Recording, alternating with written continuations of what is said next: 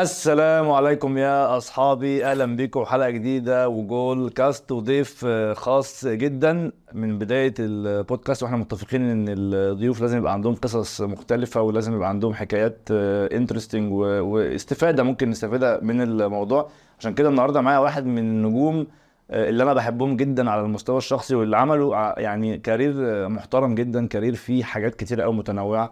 في آه، الأهلي في أوروبا في الخليج في حاجات كتيرة جدا. وكمان آه، بعد الكورة آه، بدأ إن هو ياخد اتجاهات أخرى فقصة جميلة صراحة. عشان كده النهارده معايا شريف حازم لاعب الأهلي السابق ومنتخب مصر. شريف مساء الفل. مساء الفل يا مجدي ومبسوط قوي قوي إن أنا معاك. وبقالي فترة عايز أطلع معاك بصراحة. أنا أنا اللي مبسوط جدا و... ودردشة بقى مفتوحة أنا متأكد منها يعني. لا, تنقصها الصراحة زي ما بيقولوا. خلاص أنا هنتكلم براحتنا. دي حقيقة. عارف أنت يعني دلوقتي أنا عارف إن أنت خلاص تقريبا ال career بتاعك في الكورة خلص. آه. آه دلوقتي بشوف لك يعني stories في أماكن كتير أو بتسافر كتير. بتعمل إيه دلوقتي؟ والله دلوقتي بعمل كذا حاجة. بعمل حاجة في الكورة مع شريكي أحمد رشوان إن إحنا بنطلع الاولاد الصغيرين آه بنطلعهم وهم عندهم 18 أو 19 سنة يلعبوا في أندية ضعيفة في أوروبا مش مش أندية قوية. بس هو زي ترانزيت بالظبط. وبنعمل آه deals مع الأندية المصرية إن بنقول لهم لو اللعيبة دي كويسة ممكن النادي المصري هنا يتكفل بيهم يدفع لهم مرتباتهم ويلعبوا باسم النادي اللي بيلعبوا بيه بره مصر في سلوفينيا في أرمينيا في ألبانيا في كذا بلد. بعد كده لو النادي عايز بيبقى ليه الأولوية في مصر لو النادي عايز اللعيب ده يرجع له تاني أو لو ملوش مش عايز يرجعه والمدرب مش عايز اللعيب ده في ال resale بياخد نسبة من آه، من من الفلوس. okay. والنادي بتاع آه، آه، أرمينيا أو النادي بتاع أوروبا ده بيستفاد إيه؟ إن اللعيب بيلعب آه، معاه بدون أي مقابل مفيش فلوس خالص بيلعب ببلاش. تستفيد منه فنيا؟ فنيا لأن إحنا فنيا أحسن منهم بكتير بيساعدهم في ترتيبهم في الجدول وفي ال resale بياخد برضو جزء من من الفلوس. لأن هو كان الفاترينا برضو اللي عرضت فليه الحق هو. بالظبط ده غير بقى إن رشوان عمل كمان فكرة كويسة قوي قوي آه، إن إحنا اشترينا نادي في أرمينيا نادي درجة ثالثه okay. فبقى دلوقتي موجود يعني أحمد رشوان النادي ووثقه وفي لعيبة مصريين already راحت دلوقتي النادي. مم. آه هيبتدي من الدرجة الثالثه بس سهل جدا ممكن يكمل فدي برضو خطوة كويسة قوي. انت هو هو دلوقتي في مالك مصري لنادي مالك درجة مصري. فدي. فكرة بجد آه. عبقرية. أكيد في حد دخل مول الموضوع. آه راجل سعودي يعني مش مصري. okay. فهي الفكرة آه إن إحنا نقدر دلوقتي نخرج الناس من غير ما يبقى في حد متحكم في العدد. أنت تقدر تطلع دلوقتي أي عدد أنت عايزه. okay. فده حاجة شغال فيها. حاجة تانية بعمل الموضوع اللي عندي brand بتاعتي بتاعت هدوم sets و silver وحاجات كده بعملها. okay. ده اللي بعمله يعني عندك حاجة- brand لبس. آه اسمها 87 87 ده تاريخ ميلادي. okay. 87 بالعربي يعني. آه. آه وطلعنا ومبسوط قوي بقالي كام يوم إن أنا عملت الحمد لله يعني في ناس من ده في بره مصر في إسبانيا اشتروا فعملت أول مرة في حياتي يعني. أكيد لما بعت الم... في مصر اتبسطت قوي إن أنا عملت حاجة منتج وبعته فبالك بقى أنا بعته كمان في إسبانيا. فدي حاجة خطيرة بالنسبة لي. إسبانيا اشتروا 87 actually أنا. عملتها في الأول بنت صاحبتي اديتها لها ساعات كده آه. تلبسها. حطيتها عندها ففي ناس سألوها فجالي orders بقى على على على على إن البنت عملت stories فال orders جات لي على كده يعني. okay. فأنا مبسوط حاجة كويسة ببيع بره مصر دلوقتي. ف وده حاجة بالنسبة لي أنا بحبها يعني أنا الكورة بحبها طبعا. بس جيت لا لحد كرة إيه بقى؟ خلاص أنت مش فاضي. لا جيت لحد فترة معينة ما بقاش عندي ال- مش هقول لك الشغف بس بقى يعني ما بقى ما بقاش إن أنا إيه، أنا كنت بروح الكورة وأنا مبسوط ورايح أتمرن ورايح ألعب وكده. دلوقتي موضوع ال- مش ال fashion بس أنا بحب آه، آه، مثلا ال designs مثلا ممكن أنا بحب ال silver أو بحب الفضة. فأنا الحاجات بتاعتي أنا اللي بعملها. بس أكيد في مصر الخامات مش أحسن حاجة. طب استنى بقى عشان دي قصة طويلة. آه فدي خلينا ناخدها آه واحدة واحدة. أنت دلوقتي مبدئيا خلينا يعني واحدة واحدة profile الكورة اولا يعني. آه انت برضه لعبت في عدد أندية كبير يعني انت لعبت آه. في سموحة بتروجيت انبي أظن آه برضه بترول آه، اسيوط في بتروجيت الأول في الأول خالص بعد كده سموحة سموحة، وفي الأهلي. سيريانسكا سيريانسكا في في السويد. السويد الواحد السعودي الواحد السعودي آه و... وخلي بالك والواحدة كمان بالذات بقى السعودية طبعا الوقت بتاعي كان في السعودية برضو كان كان. الشيخ لسه ما كانش لسه لا أنا نادي. عارف أنت قبل العز قبل العز. أنا عارف آه أيوه طيب خلينا خلينا مبدئيا أنت بدأت الكورة في بترول اسيوط في حياتي؟ لا آه، بدأت في الأهلي. بدأت في الأهلي. بدأت طول بدأت عمري. خالص في الأهلي؟ آه طول عمري في لا. والله. آه طول عمري. دي معلومة ما في الأول كنت في مدرسة الموهوبين كان معايا ميدو اليماني وشيكابالا وأحمد سيف فرج وأحمد غانم كل ما. أشوف لعيب آه، يقول لي مدرسة المواهب أحمد الجمل كنا جامدين قوي يعني. أحمد سمير فرج آه قلت أحمد سمير. آه. كان في لعيبة كتير قوي قوي آه، وشيتوس و...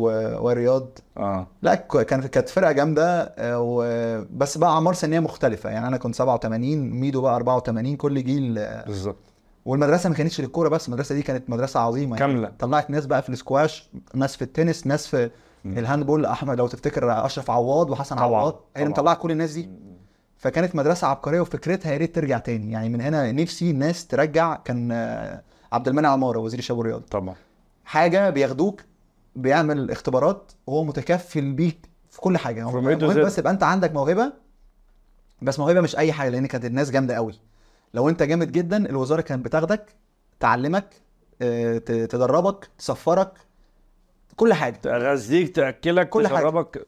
ولو جيت بصيت. وشفت الناس اللي طلعت من المدرسة دي هم أهم ناس في مصر دلوقتي عامة يعني في الكورة يعني شيكابالا واليما- واليماني وميدو أحمد سمير فرج أحمد غانم سلطان كلهم لعبوا في في حاجات جامدة جدا في في مصر يعني. كلهم من مدرسة الموت كل دول مدرسة أحمد الجمل عبد الله السعيد ناس كل الناس دي كانت في مدرسة موابين كان في مدرسة موابين في القاهرة بتاعتي في طب معقولة يعني معقولة حاجة منتجة للنجوم دي؟ آه. وقفت؟ آه ما أعرفش إزاي. الوزارة لقت إن التكلفة عالية حاجة اللي أنا فهمته يعني. لو إن تكلفة الموضوع لأن هو كان بيعد بطل أولمبي ما كانش بيعد يعني كان الموضوع بيصرفه جامد جدا ومعسكرات بره مصر. طب ما أنت بتقول إنها أنتجت أهي الأسامي دي أسامي جبارة. يعني أنا نفسي يبقى عندي شيكابالا تاني وميدو تاني يعني. دي حقيقه ما أعرفش إيه اللي حصل بس هو الموضوع مكلف. يا رب يرجع تاني. انت عارف ان دلوقتي في مشاريع خاصة في الاتجاه ده؟ يعني ميدو عامل The Maker آه. بيعمل اللي انت بتقوله دوت آه ومتبني الولاد تماما. في مشروع اسمه Right to Dream طبعا برضو مشروع محترم. آه، حاجات كلها أنا ماليش علاقة بيها بالمناسبة يعني خالص.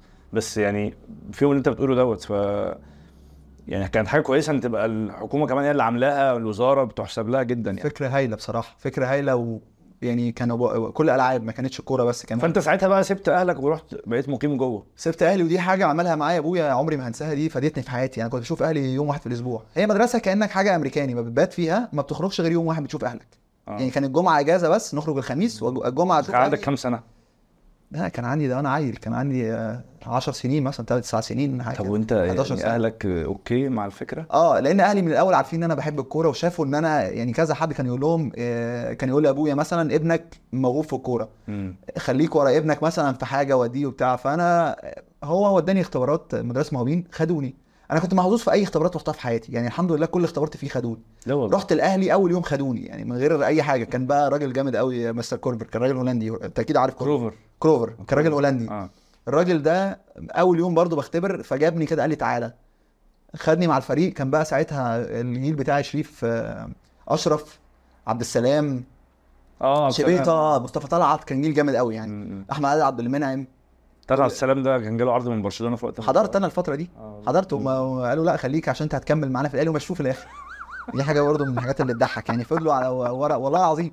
فضلوا وراه إن أنت لا. كان في دوله رباعية فيها برشلونة وفالنسيا أظن والأهلي ما أعرفش والزمالك. فنلندا آه وبعدين آه، هو عمل ماتشات كويسة وسمعت كده. يعني. عمل ده كان آه كان كان نجم الدورة كلها. لعيب جبار والله. عبد السلام من أحسن اللعيبه شفتهم في حياتي بعناية يعني. يعني عبد السلام مش هقول لك برضه اتظلم بس هي الكرة دايما مش عادلة يعني ده طبيعي الحقيقة عموما مش عادلة. صح صح. متفق معاك. طيب آه. الجيل بتاعك كان فيه بقى انت بتقولي شريف أشرف عبد السلام مصطفى م- طلعت. وبعدين خدوك مع الفرقة. خدوني بقى لعبت في الأهلي قعدت ألعب في ناشئين لحد آه، 14 15 سنة. كان المدرب بتاعنا في السن ده كابتن علاء ميهوب. ووارد في الكورة يبقى المدرب مش مقتنع بيك. آه آه. مشاك مشاك ما تزوقهاش. لا خالص بقى أنا ما بزوقهاش خالص. لا هقول لك دلوقتي هم مش هم طردونا مش مشونا أنا وأحمد حسن مكي أنا وأحمد كان حسن في الأهلي برضه هو كمان كنا في الأهلي مع مم. مشوا مكي آه، مشينا تقريبا في نفس اليوم حاجة كده تهيألي يعني. مكي بقى راح مش فاكر راح حرس الحدود وبدأ بقى مكي آه. بقى يلعب معاهم وأنا مشيت رحت إنبي بقى بعدها وفضلت ألعب في إنبي لحد ما لعبت معاهم في ال 20 درجة سنة أولى. بعد كده طلعوني first team بعد كده آه، كابتن محمد عامر الراجل ده أنا بحبه جدا جدا. كلمني وأنا قال لي أنت في بترول اسيوط كانوا لسه صاعدين. لو تفتكر فاكر- فاكر كويس. الله يرحمه سكر الفيرود بتاعهم مش عارف فاكر striker اسمه سكر. معرفش آه، يعني. حضرته ولا لأ. و آه، رحت الف... ال- ال- الفترة دي وعاشور التائي كانوا فرقة كويسة قوي. رحت لعبت معاهم ومشينا كويس وقعدنا في الدوري. وأنا قعدتهم في الدوري. أنا جبت جون اللي هو كان هننزل درجة تانية.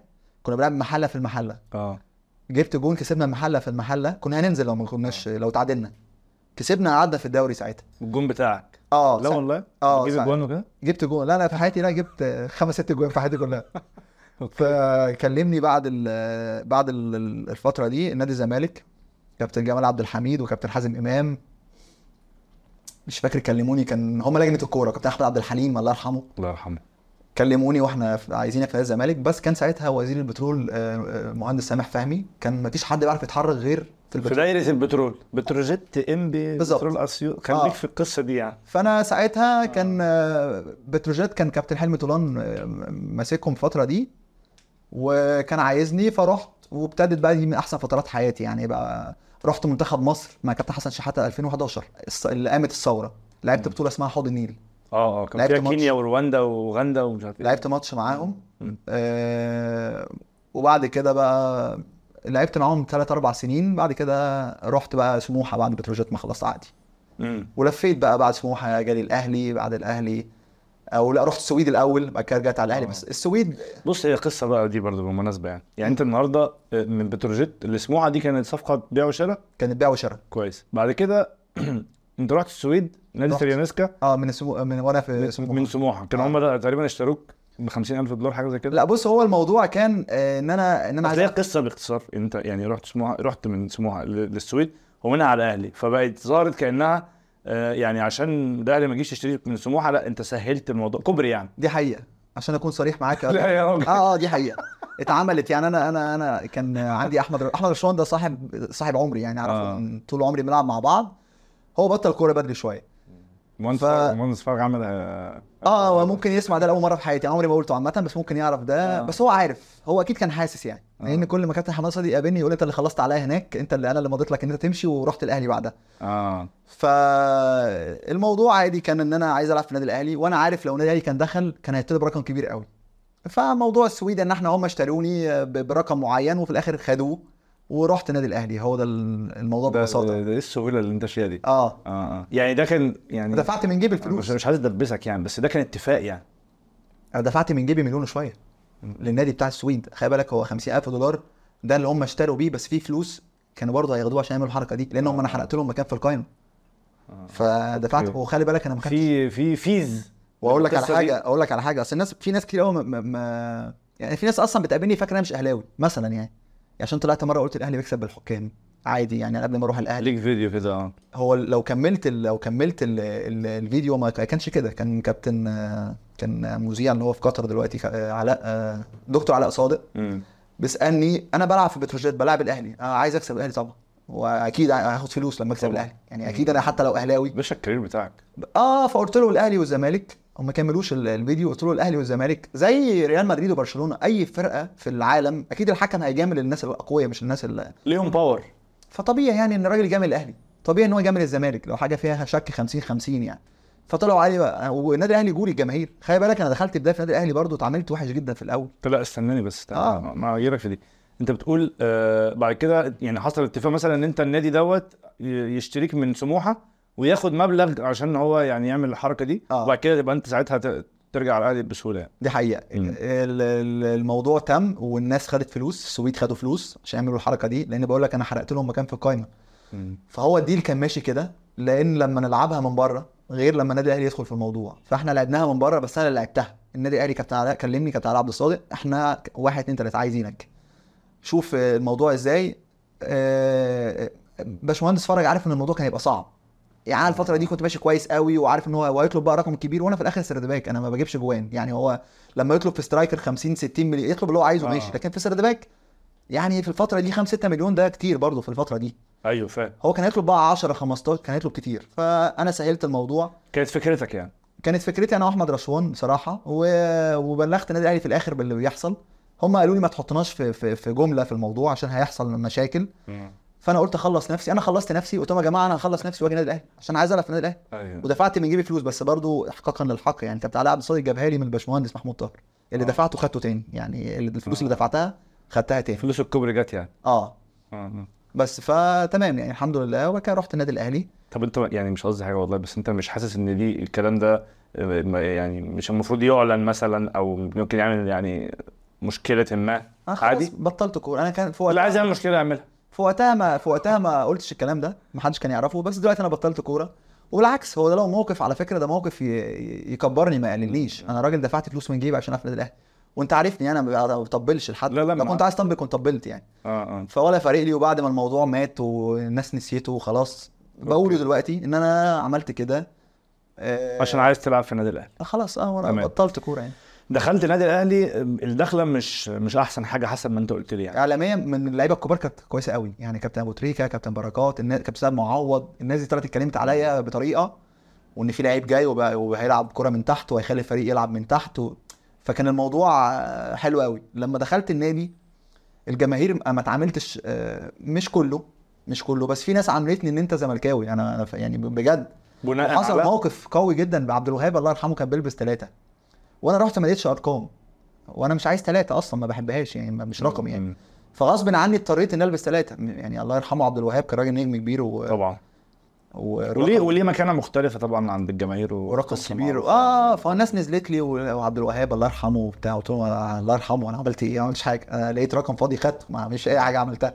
لا وما تلبسش الرقم. في ناس قلت لهم خلاص تمام. غيرت الرقم مع رامي ربيعة اديته ثلاثة وخدت اثنين كان هو باين اثنين ولا مش فاكر كان مين اثنين مش آه. فاكر بس غيرت الرقم يعني.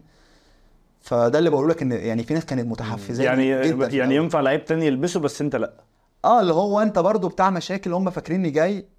آه خلي بالك هو أنا برضو اللي ما يعرفنيش. أنا فعلا كنت بعمل مشاكل بس مش مشاكل آه يعني الناس برضو كل واحد يعني بيترجمها بطريقته. عارف يعني مثلا حرام عليهم في لعيبة كتير قوي اتظلمت زي إبراهيم سعيد كده إن هم بس بصوا لهم لون شعره. طريقته تصرفاته لكن لو كانوا اتعاملوا معاه كلاعب كورة وسابوه كان مكسر الدنيا. ففي في مصر عقليات عارف زي مثلا إيه في مدرسين ممكن يعقدوا العيال في المدرسة. ممكن مدرس معقد شاطر بس يخلي العيال تتعقد. ما عادش عايز يحضر له. ما حدش ما حدش عايز ي... ي... ي... يبقى خلاص معاه. يعني قفلوا منه. في مدربين كده. يعني في مدربين في مصر مش عايز أقول كلمة معقدين عشان كلمة كبيرة بس ممكن مدرب فكره دفاعي مثلا. ما يشوفش راجل playmaker مثلا إن هو عنده quality إن لعيب جامد قوي لأن هو مدرب كان بيلعب third back. هو وجهة نظره في الكورة شايف حاجة تانية عايز واحد يدافع. فممكن يقتل لعيب زي ده عشان يلعب واحد تاني أقل منه. بس دفاعيا أحسن. طب طب قول لي برضو يعني أوكي يعني انت التيشيرت اضطريت تغيرها آه. حد تاني خدها ولبست بدل ما تلبس ثلاثة لبست رقم تاني لبست كان. اتنين تقريبا آه آه آه ودي كان آه لبست اتنين أنا فاكر آه. لأن أنت أصلا اديتني مرة ال- لبست اتنين آه. أيوه صح أيوة. بالظبط تمام آه وبعدين الأمور بقى م- مشي والناس زي ما بقول لك وأنت بتكسب بالحكام طب أنت جاي ليه؟ انت الاهلي بيكسب يعني البنت على فكرة ان انت. طلعت في التلفزيون في يوم قلت الاهلي بيكسب بالحكام وانت أصلا ما كنتش قايل بالشكل دوت يعني فالانطباع اللي انت جاي أصلا صفقة مش مقبولة 100% آه لا خالص خالص. يعني ما تعم... في الأول لما قابلوني ما تقابلتش أحسن آه، مم. يعني ما آه ومع بقى كمان إن كان جيل كله كان الأهلي وقع وقع في الفترة دي. كابتن يوسف كان مشي كان اللي هو بقى ال drop الكبير قوي لما وائل جمعه كان بيبطل ماتش المحلة لما اتطرد لو أنت فاكر آه، مقاولين. والمقاولين كان آه. بيبطل بقى محمد سالم السبرنت الجيل كله. بالظبط الجيل كله كان بيبطل فكانوا بيطلعوا كريم بامبو تريزيجيه رمضان صبحي ناصر ماهر مم. كنت أنا رايح أنا وأحمد الشيخ وحمدي زكي وإسلام رشدي وفاروق ورزق كلهم لعيبة كويسة بس ما اتجمعوش في نفس الوقت فاهم يعني فاهم. حظنا الوحش إن إحنا اتجمعنا ما عندناش ما كانش في لعيب عنده كان لسه بقى متعب موجود وكان غالي بس آخر سنة ليهم يعني مم. اللي هو كان برضو متعب في آخر كانش سنة البيك بتاعهم يعني مع إن متعب وهو بيبطل كان برضو هو اللي بيجيب اجوان أنا أنا متعب بالنسبة لي أحسن يعني ما فيش ما جاش فيرود في مصر زي متعب ولا أي يعني صعب. كان متعب بيقعدوا يقولوا له بطل وأنا حضرت بقى أنا بشوف ده بقى وكفاية عليك كده وكان بيجيب جوان في آخر دقيقة برضه هو اللي كان بيكسب أيوة. الأهلي. م- م- عماد متعب ده يعني فت مش فت آه. وزنه زايد وزنه مظبوط. مش آه، طبيعي مش عماد طبيعي. متعب. دي حقيقة. واحد بس. دي حقيقة. حقيقة يعني. وكشخص من أحسن ومن أجدع الناس اللي اتعاملت معاهم في حياتي. حقيقة. هو واخد جنب. خلي بالك في ناس في ناس آه انت ممكن ما, تحبهمش في الأول هو ممكن يكون مش ما بيعرفش يتكلم هو مش اجتماعي. آه. فأنت تفتكره إن هو متعالي أو بتاع متعب ما بيتكلمش كتير. خالص يعني هو م- أكتر واحد غلبان شفته في حياتي على فكرة. متعب متواضع جدا وبشوف بعناية الناس لما بتيجي تتصور معاه هو عامل إزاي. بس هو مش هيبقى المبادر في الكلام خالص. مثلا مش هو اللي هيفتح الكلام. آه. فأنت تحس إن هو يعني آه، لا مش عايز يتكلم أو بتاع. دي حقيقة. فأنا بقول لك من أكتر الناس اللي اتعاملت معاهم آه، وبحب غالي جدا يعني حسام وعاشور. في لعيبة كده الصراحة لحد النهارده بنتكلم. يعني فأنت جيت وسط جيل يعني آه، ال- العمالقة بي آه، بي آه، بي بي بي بيبطلوا يعتبروا. آه. وبعدين أنت دخلت مع الجيل بقى التاني اللي هو كانش بنفس القوة يعني. مم. مش كده؟ بالظبط. يعني جينا في فترة آه، والنتائج بقى كان لسه كان خوان كارلوس جاريدو مدرب كويس جدا جدا واللي اتعامل معاه عارف إن هو مدرب كويس. لكن الفترة دي كلنا ما كناش محظوظين. الراجل كلنا عارف الراجل المناسب مش في الوقت المناسب. كلنا لعيبة كويسة بس مش ده التوقيت إن نتجمع مع بعض. يعني جاريدو لو كان حضر بعدها بسنتين كان كسر الدنيا. يعني خلي بالك يعني ولو كنت جبت آه، الراجل خد بطولة كمان في الأول والآخر يعني. الراجل خد بطولة خد بطولة صعبة جدا كانت الكونفدرالية. وخد سوبر كمان أول ما جه كسب كسبنا الزمالك. انت ما حضرتهاش دي ولا حضرتها. حضرتها؟ في أول أسبوع واخد ثلاث بطولات. خدت سوبر وكأس مصر وكونفدرالية ثلاثة في أول أسبوع ليا في, في النادي الأهلي. وما لعبتش. يعني أنا لسه جاي خدت ثلاث بطولات. خدتهم انت في الفندق يعني. وسبحان الله يعني الفرقة آه والفرقة ما كناش النادي الأهلي ما كانش قوي قوي يعني الفترة دي كان النادي الاهلي كنا فرقة جماعية. الراجل خلانا فرقة بنلعب كورة كويسة فرقة جماعية بس ما عندناش شخصية البطل. مش الفرقة اللي تنزل قبل الماتش كسبانة. أيوه النادي الأهلي ما كانش تعاني عشان تكسب شوية. آه وخلي بالك النادي الأهلي برضو استمر فترة على ما لقى شخصية الفريق البطل إن هو قبل الماتش أبو تريكة وائل جمعة بتبقى ومتعب كنت نازل خسران قبل ما تلعب ماتشات الأهلي. الأهلي خلاص كده كده آه كسبان وأنت بتلاعب الأهلي. وأنت بتلاعب الأهلي. شخصية الأهلي اختفت بعد الجيل ده بطل 3 4 5 6 سنين. حتى لو بتاخد بطولة بس مش بالأريحية اللي انت كنت بتاخدها بيها قبل كده. حتى لو بتاخد وكمان الجماهير اللي فرق قوي برضو الجماهير جماهير النادي الأهلي كانت مرعبة. دلوقتي الماتشات برضو من غير جماهير اللعيبة اتساوت يعني اللعيبة بقت زي بعض. ودي اللعيب ده وديه الأهلي شيله من الأهلي وديه الفرقه الثانية مش تحس هو آه يروح الأهلي ممكن يختلف شوية بس مش زي ما كان في جماهير. آه، موضوع الجماهير خلى كل اللعيبة شبه بعض إن مفيش جماهير. بقى كله الفروقات حاجة يعني. بسيطة قوي آه بالظبط. بس لا بس برضه يعني ما فيش جماهير والأهلي بياخد كل البطولات وكل حاجة. بس هقول لك حاجة ممكن الناس تزعل مني. هل الأهلي في... أنا أنت أنت عارف أنا أهلاوي صح؟ عشان. بس الناس بتقعد بقى تقعد في ناس لذيذة قوي أنت بتقول دفعت فلوس من جيبك عشان هل الاهلي آه لا لا. هل الأهلي في أفريقيا مرعب؟ بقى له يعني هل هل مرعب طبعا. و- بص هي أرقام. يعني- انت أنت في آخر أربع سنين واخد ثلاثة أفريقيا. يعني في حاجة في حاجة أكتر من كده. مجدي- ووصل نهائي الرابع كمان يعني فاهم؟ مجدي سنوات أفريقيا فضيت. إن اللعيبة الجامدة ما بتلعبش أفريقيا. اللعيبة الأفارقة الجامدين كلهم بره. دلوقتي انت بتتكلم على مين اقوى فرقة في افريقيا؟ الكلام بعد الأهلي مين؟ الكلام ده تقوله لما تك... يعني تقول مثلا الأهلي ما بياخدش البطولات رغم إنها فاضية لكن هو الأهلي لو افريقيا فضل فالأهلي بي- بيوش طيب أنا عايز اسالك سؤال بس. دلوقتي الأهلي كان بيلعب في النهائي في أفريقيا مين في آخر في الوداد باين. الوداد ولا الوداد؟ هو الوداد هو خسر مرة وكسب اللي بعدها. طيب هل أنت الدوري التونسي أو الدوري اللي هو بيوصل نهائي الدوري التونسي كارثة. مغربي. اتفرجت عليه دلوقتي والدوري المغربي. الترجي وكل دول ما هو الترجي وب... آه آه والترجي بيلم أنا قصدي على الفرق اللي بتوصل semi final يعني الدوري التونسي كارثة. مع احترامي يعني الدوري التونسي لو شفته دلوقتي مش ده الدوري التونسي مش ده الترجي. يعني مش مش. مش مرعبين يعني. إحنا كنا بنلعب الأهلي في بنلعب الترجي في رادس. لا بتبقى الموضوع مرعب يعني. آه، أو بتلعب بتلعب أي فرقة في ملعبها بتلعب النجم بتلعب الفرقه دي الفرقه دي تخض. دلوقتي برضو اللعيبة الأفارقة الجامدين قوي كلهم احترفوا. كلهم بيطلعوا بره. فالموضوع بقى فاضي دلوقتي شوية. يعني بقى أفريقيا مش قوية قوي زي الأول. النادي الأهلي دلوقتي بقى فريق جماعي أكتر من هو فريق آه، معتمد على افراد بالظبط. يعني النادي الأهلي لو لعيب غاب مش هتحس بيه. عادي. عادي. الراجل عامل إن إن إن النجم هو الفريق. ودي حاجة صعبة عامة مش حاجة سهلة. لكن النادي الأهلي في فترة من فترات لو فلافيو وابو تريكه ومتعب ما بيلعبوش الموضوع هي مع إن النادي الاهلي كان قوي بس كان في نجوم أقوى من الفريق. ابو تريكه بركات محمد متعب. مفيش مفيش بديل بالحجم بالقوة دي. لا مستحيل يعني. وبعدين خلي بالك اللعيبة برضو المواهب قلت قوي عن زمان. يعني ما بقاش في أبو تريكة تاني مش يعني ما بقاش.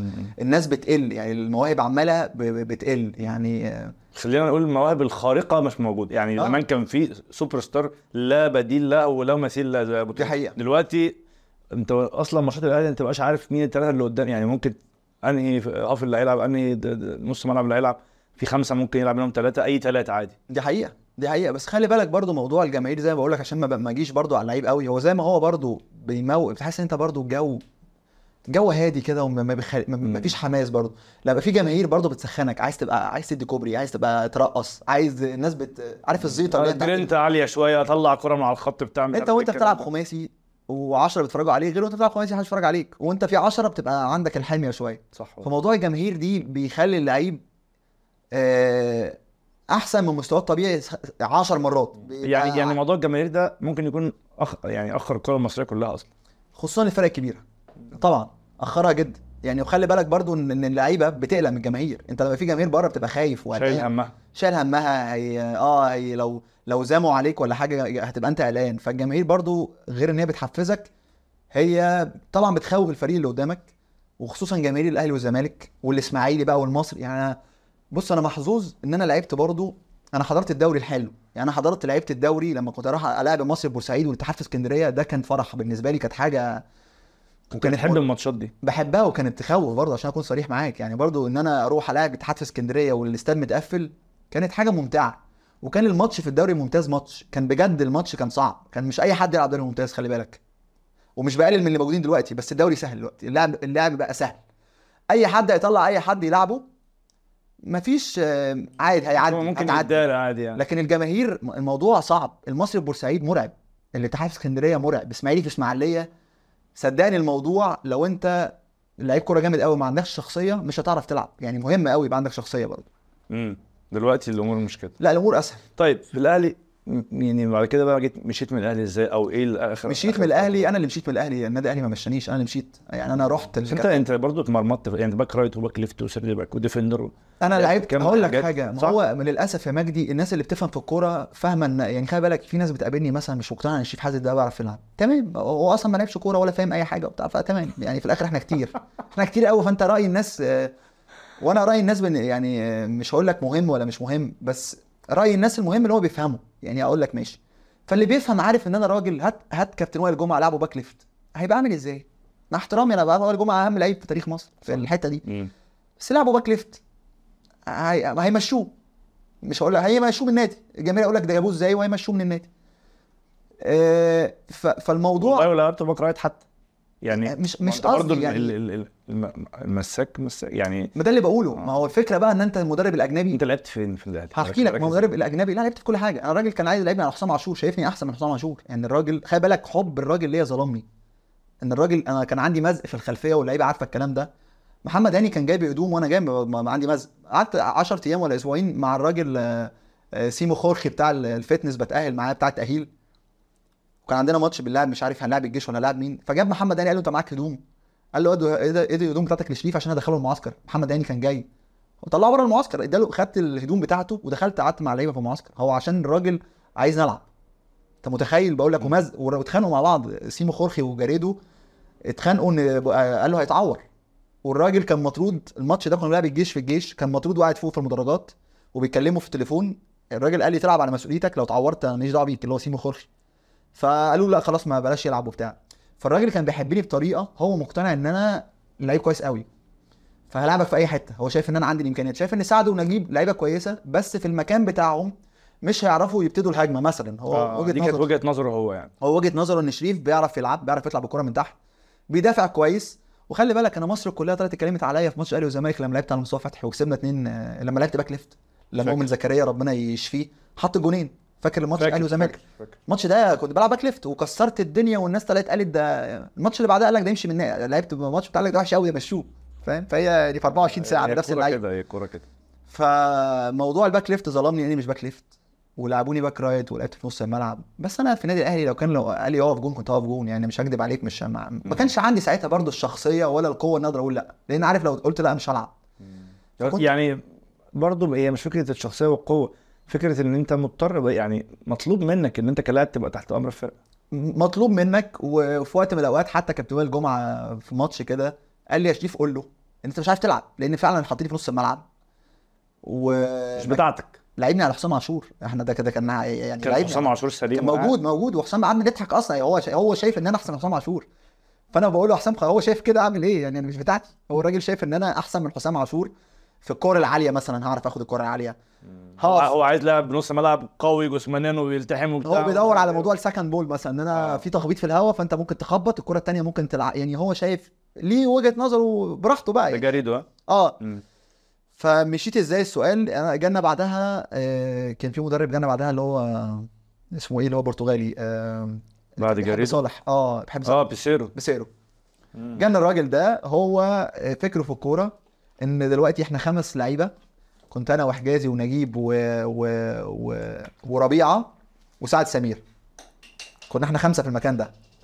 فكره إن إحنا مرتبنا واحد اتنين تلاتة أربعة خمسة.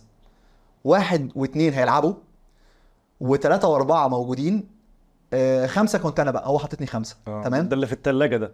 ويا ريت في الثلاجه لو حد حصل له حاجة منهم أدخل بقى من بره الثلاجه يطلعني. آه، آه. لا. هو عنده عشان ألعب لازم واحد أو اتنين لازم يبقوا يموتوا مثلا. مفيش واقف. آه والله يعني هو لازم يحصل لهم حاجة انه ظروف قاهر يعني ما, ما, يجوش تاني. اي لكن لو هو اتوقف وأنا لعبت وكنت كويس يرجع تاني آه يرجع تاني واحد. يرجع مكانه عادي جدا. يرجعه تاني. يعني لو أنا لو أنا آه آه هو شايف إن مثلا أنا لعبت وكنت كويس مفيش حاجة اسمها كده يعني مع إن هي الكوره طول عمرنا اتعودنا إن هي فرصة. أيوه. اللعيب اللي في مكاني تمسك في الفرصة تكمل بيها. أنا ما شفتهاش في حياتي دي. ما هو لعيب بيتوقف وأنا بلعب. ما أنا بتمرن ليه معاك؟ ما عشان ألعب. لما أجي ألعب أبقى كويس تقعدني. طب ممكن أناقشك في القصة دي؟ آه طبعا. يعني أنت النهارده أنا لو أنا عندي لعيب quality بتاعه عالي أنا شايف إن هو quality بتاعه أعلى من اللي جنبه. فأنا بلعبه. فالراجل ده توقف. آه. خدت اللعيب اللي quality بتاعه أقل في وجهة نظري لعبته. هو ماشي كويس بس أنا عارف إن التاني ده هيرجع يبقى أجمد برضه. هرد عليك بقى ردين. امم أول رد في السردباكات ما ما بشوفتهاش كتير. امم ما شفتهاش في العالم كله غير مثلا أقول لك ما- ما- مالديني مثلا آه، كانافارو ما مثلا. ما تمام. لكن هي دايما بتحصل في نص الملعب وفي الحتة اللي قدام اللعيبة الفذة قوي اللي بتعمل لك الفرق. السردباك عشان يعمل فرق مش كبيرة قوي يعني بتبقى بتحصل كل لما يجي لك إبراهيم سعيد. آه. أنا لو عندي إبراهيم لازم يلعب. لكن معلش عبد المنعم مثلا دلوقتي. دلوقتي الوحيد بص بعد إبراهيم سعيد السردباك الوحيد في مصر. اللي عنده كل حاجة يعني هو مش أسرع سردباك في مصر. سعد أسرع منه على فكرة. سعد سمير أسرع من عبد المنعم. بس هو سريع. حجازي في الكره عاليه أحسن من عبد المنعم. بس في الكورة عليه عبد المنعم جامد. في, ال- في ال tackling بتاعه في ناس ال tackling بتاعه أحسن من عبد المنعم. بس هو بيعرف يتزحلق. فأنا أحب اللعيب اللي عنده 8 ونص 9 من 10 في كل حاجة. إبراهيم سعيد ما كانش أسرع لعيب في مصر. في ممكن يبقى في حد أوتاكا أسرع يعني في ناس أسرع من إبراهيم آه. بس ما يتاخدش sprint إبراهيم سريع. فاهم فعبد المنعم عنده الميزة دي عنده من كل حاجة. تمام. مش- طيب يعني هو آه، بعد أنت ما لعبت كنت كويس رجع قعدك تاني. آه يعني لو معانا كابتن وائل جمعة الفترة دي لازم يلعب أنا معاك يتوقف ويرجع يلعب. تمام. لكن الفترة دي كلنا كنا صغيرين كلنا زي بعض. عادي يعني كلنا ما فيش آه، كلنا شبه بعض يعني. أنا وسعد ونجيب ورامي وحجازي بص حجازي كان لسه جاي من بره. سنتر باك كويس جدا طبعا وراجل آه، ونجم يعني وكل حاجة. بس الفترة دي آه، يعني شبه بعض كلنا. مش شايف إن ما كانش في حد وخصوصا الاهلي ما كناش كويسين قوي يعني. أيوه. فهو الراجل وجهة نظره إنه يلعب رامي وحجازي وسعد احتياطي ونجيب بره السكور أو احتياطي اللي هو الرابع بقى وأنت بقى يعني وأنا بره خالص. آه لما ربنا يريد بقى أنت فقعدت فترة فشافوني طبعا في التمرين كنت بروح بقى مقريف بروح التمرين بجد. أصل أنا واحد موظف أنت بتتمرن بلا هدف. آه، انت كده كده مش تلعب. والمدرب الذكي ان ما يقفلش الباب لكل اللعيبة. المدرب الذكي ال 30 لعيب يفضل فاتح لهم الباب. يعني ده لو أنا ما بقولش ان الراجل ده مش ذكي بس هو الراجل ده عنده قناعة كده غريبة شوية يعني. فطبعا كنت بروح التمرين محبط ومش عايز اتمرن. فكابتن سعد حفيظ شافني فقال لي شريف انت مالك؟ قول لي. لا يعني انت مش عايز تتمرن. قلت له لا عادي وبتاع. بس أنا حصل كذا الوضع بالنسبة لي مش مش تمام. سيبوني أمشي. يعني طلعوني إعارة. أنا مش مش هقدر ألعب في الظروف دي. باخد فلوس وبلعب في النادي الأهلي والفترة دي ومعروف. ومشهور وكل حاجة بس ماليش دور. رحت قلت لهم فقال لي يا ابني في حد بيمشي من النادي الأهلي؟ قلت له أنا عايز أمشي من النادي الأهلي. مش فكرة النادي الأهلي. النادي الأهلي أنا أنا دفعت فلوس من جيبي عشان في النادي الأهلي.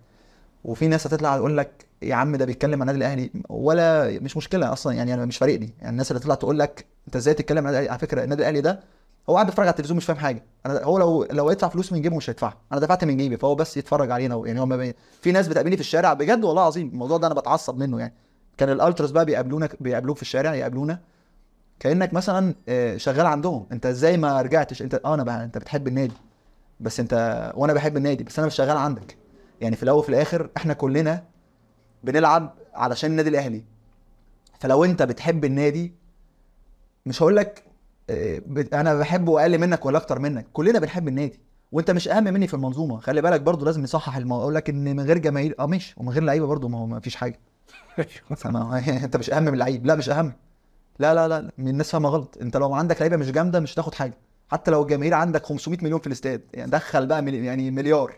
لا لا لا. أهم حاجة في المنظومة اللعيبة. الجماهير مهمة بس اللعيبة طبعا هي اللي بتلعب. فأنا مش مقتنع بالكلام ده. يعني الجماهير حلوة بتكمل اللوحة. تشجع النادي وبتحب النادي من وأساسية وكل حاجة. علشان الكورة اتعملت من غير ما زي مسرح ما فيش متفرجين ما هو ملوش لازمة. بالظبط. بس انت دلوقتي في ناس بتتفرج وفي ما فيش ممثلين هيمثلوا. فاهم قصدي. يعني لا هي هي هي في الآخر بص لو وصلت و- أنا آسف اللي بقول لك كده بس لو وصلت مين أهم من مين؟ لا اللعيب أهم. لا الجماهير مش هتجيب لي بطولة. الجماهير مش هتاخد لي دوري أبطال أفريقيا. الجماهير مش هتحط لي جون في آخر دقيقة. لا اللعيب اللعيب هو المهم. يعني بقى بغض النظر عن ال آه، خلاص قلبك مات بقى. لا مش قلبي مات بس دي الحقيقة ما هو خلي بالك أصل أنا مش طالع أنا مش عايز حد أصل الكلام ده وقت اللعب طبعا صعب يتقال. يعني أنت عارف برضو الجماهير في الأول وفي الآخر دايما يقول لك هي الكوره للجماهير. أنت قلت كلمة حلوة المسرح بدون جمهور ملوش لازمة. فهي في الآخر يعني الكوره في الأساس ما ينفعش تبقى من غير جمهور يعني فاهم؟ الكوره من غير جماهير دمها تقيل وملهاش أي لازمة. بس و- موجود أنت عايز تقول لي كده. بس لازم الجماهير تفهم إن لو ما عندهاش لعيبة جامدة ولا ليها الجماهير مش هيبقى ليها دور. حتى لو قعدوا يشجعوا 30 ساعة. انت لازم تشجع ناس جامدة. ناس هتجيب لك بطولة. فهي المنظومة. أنا أنا هم أنا مش بقارنهم ببعض. مش مين أهم. بس لو وقفنا عند مين أهم هقول لك اللعيب طبعا.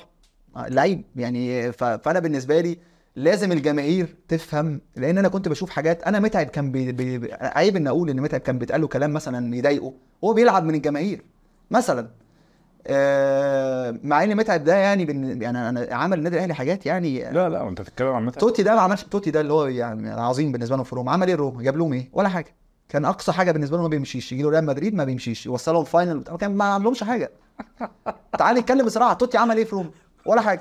لا يعني ده- عظيم. عمل لهم إيه؟ لا، هو هو مش يعني مش لازم مش لازم تعمل يعني؟ بطولة عشان تبقى legend لا إزاي؟ مش لازم. لا ما ما يعني يعني ممتع يعني؟ كان لعيب ممتع؟ لا كان لعيب ليه دور في النهاية. روما أي حاجة عملها في الكورة كان توتي طيب متعب جاب بطولات النادي الأهلي قد قد توتي 50000 مرة. يعني متعب عنده credit إن يفضل 10 سنين ما حدش يتكلم معاه. لا أنا متفق معاك في دي والله. أنا والله كان أنا أنا كنت زعلان لأن متعب اجبر إن هو يبطل وكان يقدر يلعب سنتين كمان. بس أجبروه إن هو يبطل.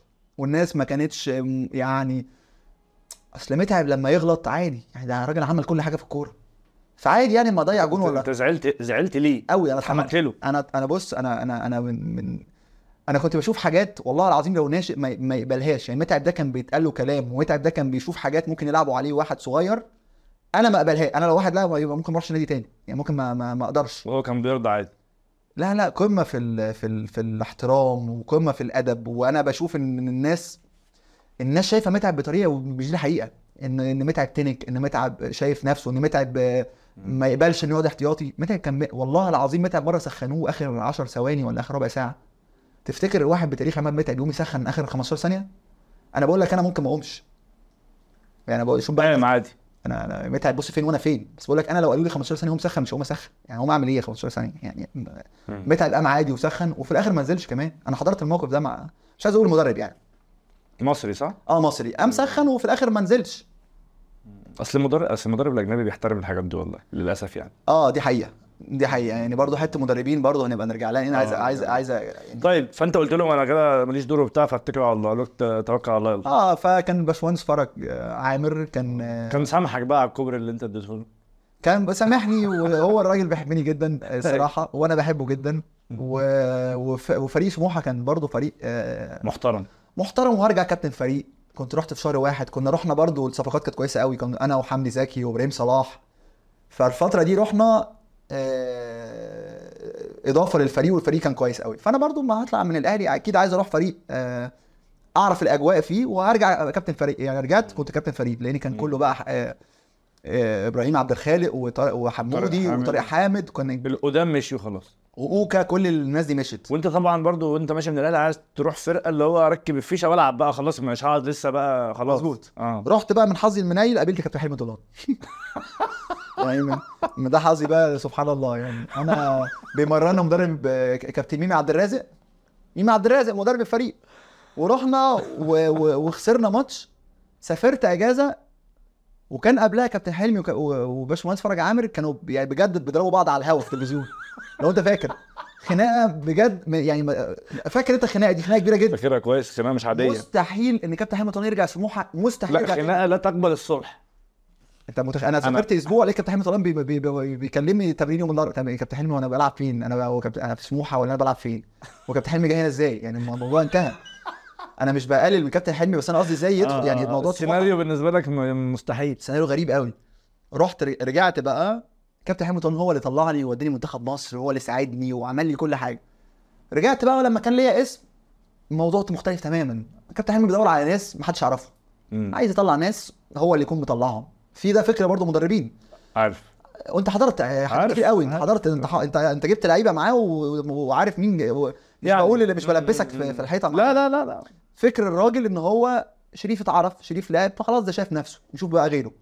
فلما رجعت وأنا كابتن فريق ما ده بقى حظي ده كان ممكن يفرق معايا قوي في career ي عامة. آه. لو ليه بقى؟ لأن الأهلي ما كانش عنده third back. يعني ياسر إبراهيم سموحة مشوه من غير فلوس. كان وأنا وأنا في سموحة.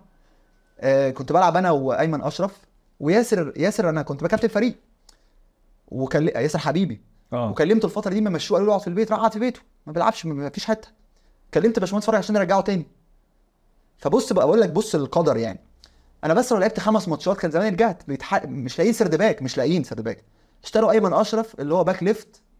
لعبوا مساك خدوه مساك فقصدي أقول لك إن الفترة دي لو كان يعني لعبت بس, بس, فهمني بس أنت أنت رجع... أنت رحت سموحة مع كابتن ميمي عبد الرازق. لعبت ماتشات ولا ما لعبتش؟ لعبت طبعا. لعبت. لعبت آه لعبت. وبعد كده كابتن ميمي مشي جه كابتن حلمي. بس خلي بالك برضو في حاجة ما خدمتنيش. أنا بقالي ست سبع شهور في الأهلي ما بلعبش خالص. أيوه.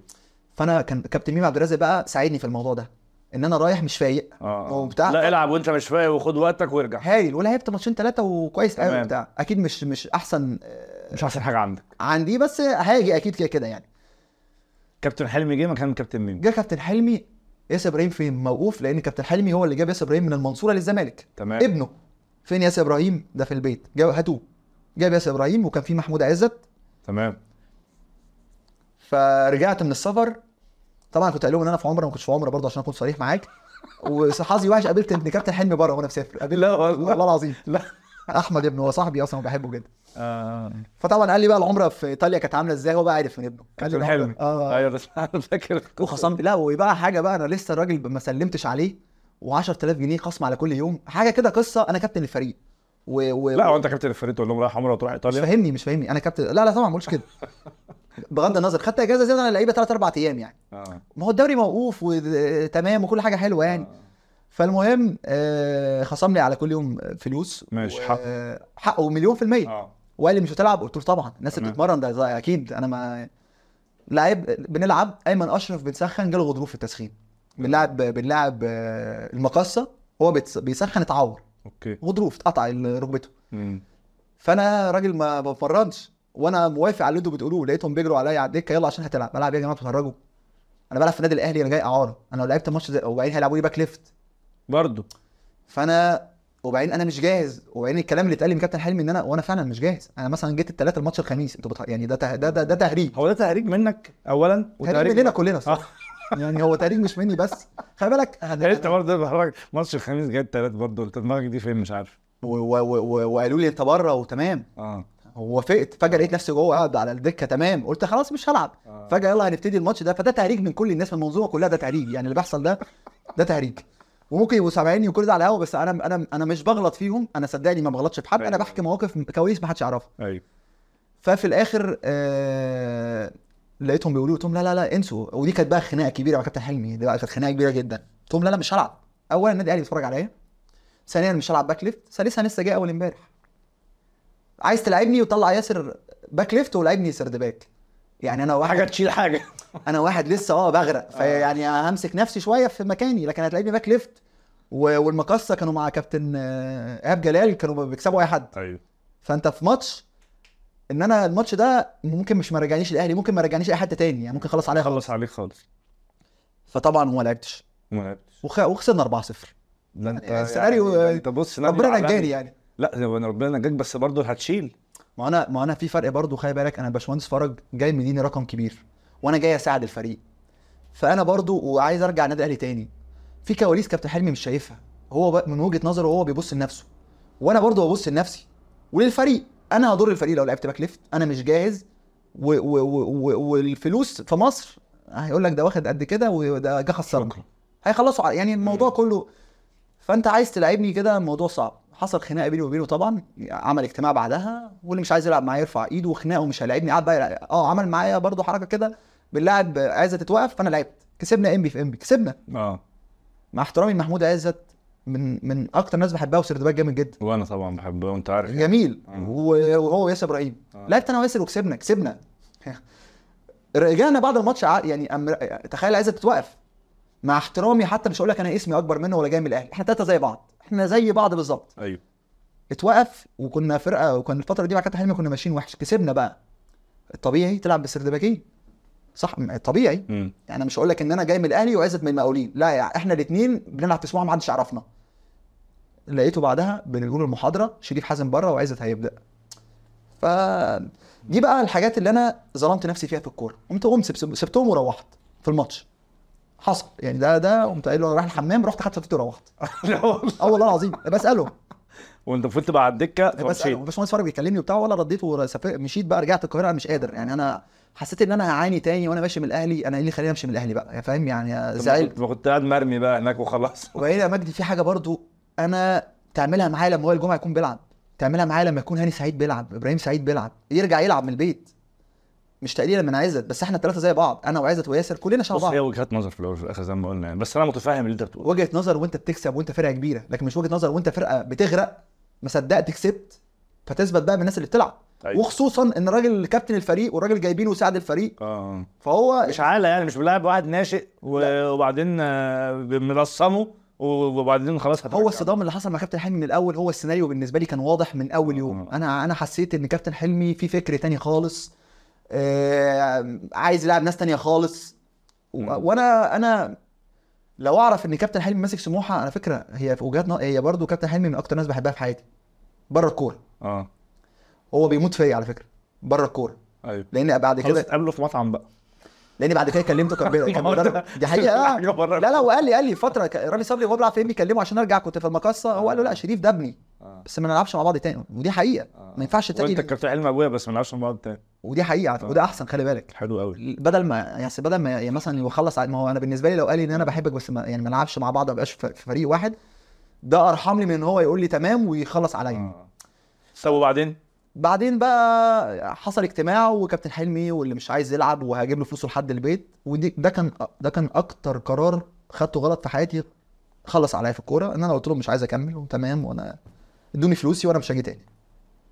إدوني باقي فلوسي وقال لي وهو حلف ان ان إن لو اللعيب مش عايز يلعب هجيب له فلوسه لحد بيته وهوصل له واعمل اللي هو قاله. وفعلا قعدت في بيتي وبقى مرتبي بينزل لي كل شهر. قعدت أربع شهور في البيت لحد ما الدوري خلص. خلصت على نفسك خالص. خلصت على نفسي. أنا ماشي من الأهلي كان جالي الدوري كله كان بيكلمني. كل الدوري كان بيكلمني. ماشي من الأهلي ما كلمنيش حد غير فريق واحد غير فريقين. آه، في- آه، الجيش فريق بحترمه جدا وكل حاجة بس أنا كنت شايف إن أنا لسه صغير إن أنا عايز برضو ألعب في فريق فيه جماهير عايز ألعب. آه. فرحت الإسماعيلي. فترة إسماعيلي آه الإسماعيلي. بعد ال... بعد سموحة رحت الإسماعيلي. والإسماعيلي كان بقاله سنة كام سنة بيكلموني. يعني هم برضو أنا طريقة لعبي أنا حاسس في الإسماعيلي يعني يعني هم بيحبوا لعيبة الكورة الكلام ده. ف... أيوه. كلموني كان أنور شلوفة ورحت الإسماعيلي مع ال- الله يرحمه الحاج أبو السعود. الحاج أبو سعود راجل وطبعا. الإسماعيلي ما كانش في حد بياخد فلوس. رحت خدت فلوسي مقدم كان الموضوع صعب. كان عمرو طارق أنا فاكر بقى عمرو طارق راح قبلي باسبوع أيوة. خد فلوس ورجع فلوس تاني أو فلوس حصل. آه راح وما- ارتاحش وحصل القصة ومشي. بالظبط. أنا رحت الفترة دي. وقعدت بقى برضو حاسب على حاجات غلط أنا قلت بقى السنة هتبدأ وبتاع. برضو رحت في فترة كانوا هم بيلعبوا كان بيلعبوا كأس مصر. لما مؤمن سليمان خد كاس مصر مع الزمالك. semi final كان إسماعيلي وزمالك. مضيت الثلاث أو الأربع الماتش الجمعة. فأنت الناس بتتحط في موقف وإيه بقى؟ ولعبوني. أنا بقى لي أربع شهور ما بعملش حاجة قاعد في البيت. هتلعب. أنت خدت فلوس فهتلعب. خسرنا أربعة. و... إيه ده؟ أنت موعود بالأربعة. وأنا أنا حظي غير الاربعات لا الأربعة الاولين ما خدتهمش في أيوه. كنتش معايا اتفرجت عليهم. اتفرجت حضرتهم بره. لا الأربعة دول بقى شفتهم live يعني يعني سنترت أنا بقى. فالمهم جينا جامدة سنترت آه يعني كنت بجيب الكورة نسنتر والله يعني خدنا الأربعة دول. فبقول لك على كنت عايز أقول لك على آه الإسماعيلي كبداية برضو ما كانتش موفقة قوي. يعني بتاع بس مشيت بعد كده كويس. آه. مشيت كويس قوي. جالي ال- الوحده السعودي أنا وتوريك جبريل الأفريقي اللي هو ال defender. لعيب جامد قوي. مش عارف أنت فاكره ولا لأ. فاكره طبعا. توريك آه. آه هو هو مش هو بيلعب تحت ال forward أكتر يعني. آه. و... وكان في أحمد مجدي برضه؟ وأحمد مجدي راح معانا بس مش معايا في آه الإسماعيلي. مش من الإسماعيلي. آه آه أنا بقول لك على الإسماعيلي. اشترونا. إحنا الاثنين ما حد ما اشترى. آه ب 6 مليون جنيه. فده كان بالنسبة للإسماعيلي. أنا جيت خدت نص الفلوس دي مثلا في فترة. خدوا الفلوس في ثلاث شهور. فبالنسبة لهم اللي هو كان كويس قوي يعني تمام.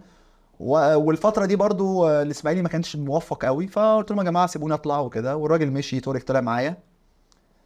ورحت الوحده ودي حاجة يا ريت يعني أنا نفسي برضو بعد الحلقة دي يبقى أشوف دي على السعودية. أنا خدت أحسن مدافع في الدوري السعودي.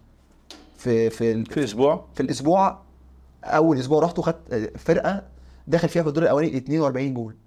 إحنا الدور التاني دخل فينا 12 جول. الدور اللي لعبته كله دخل فينا 12 جول. كان معانا آه، كابتن عادل عبد الرحمن. أيوه.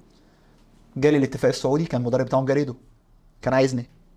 آه اتحطيت في منتخب الأسبوع بتاعهم ده أكتر من أسبوع.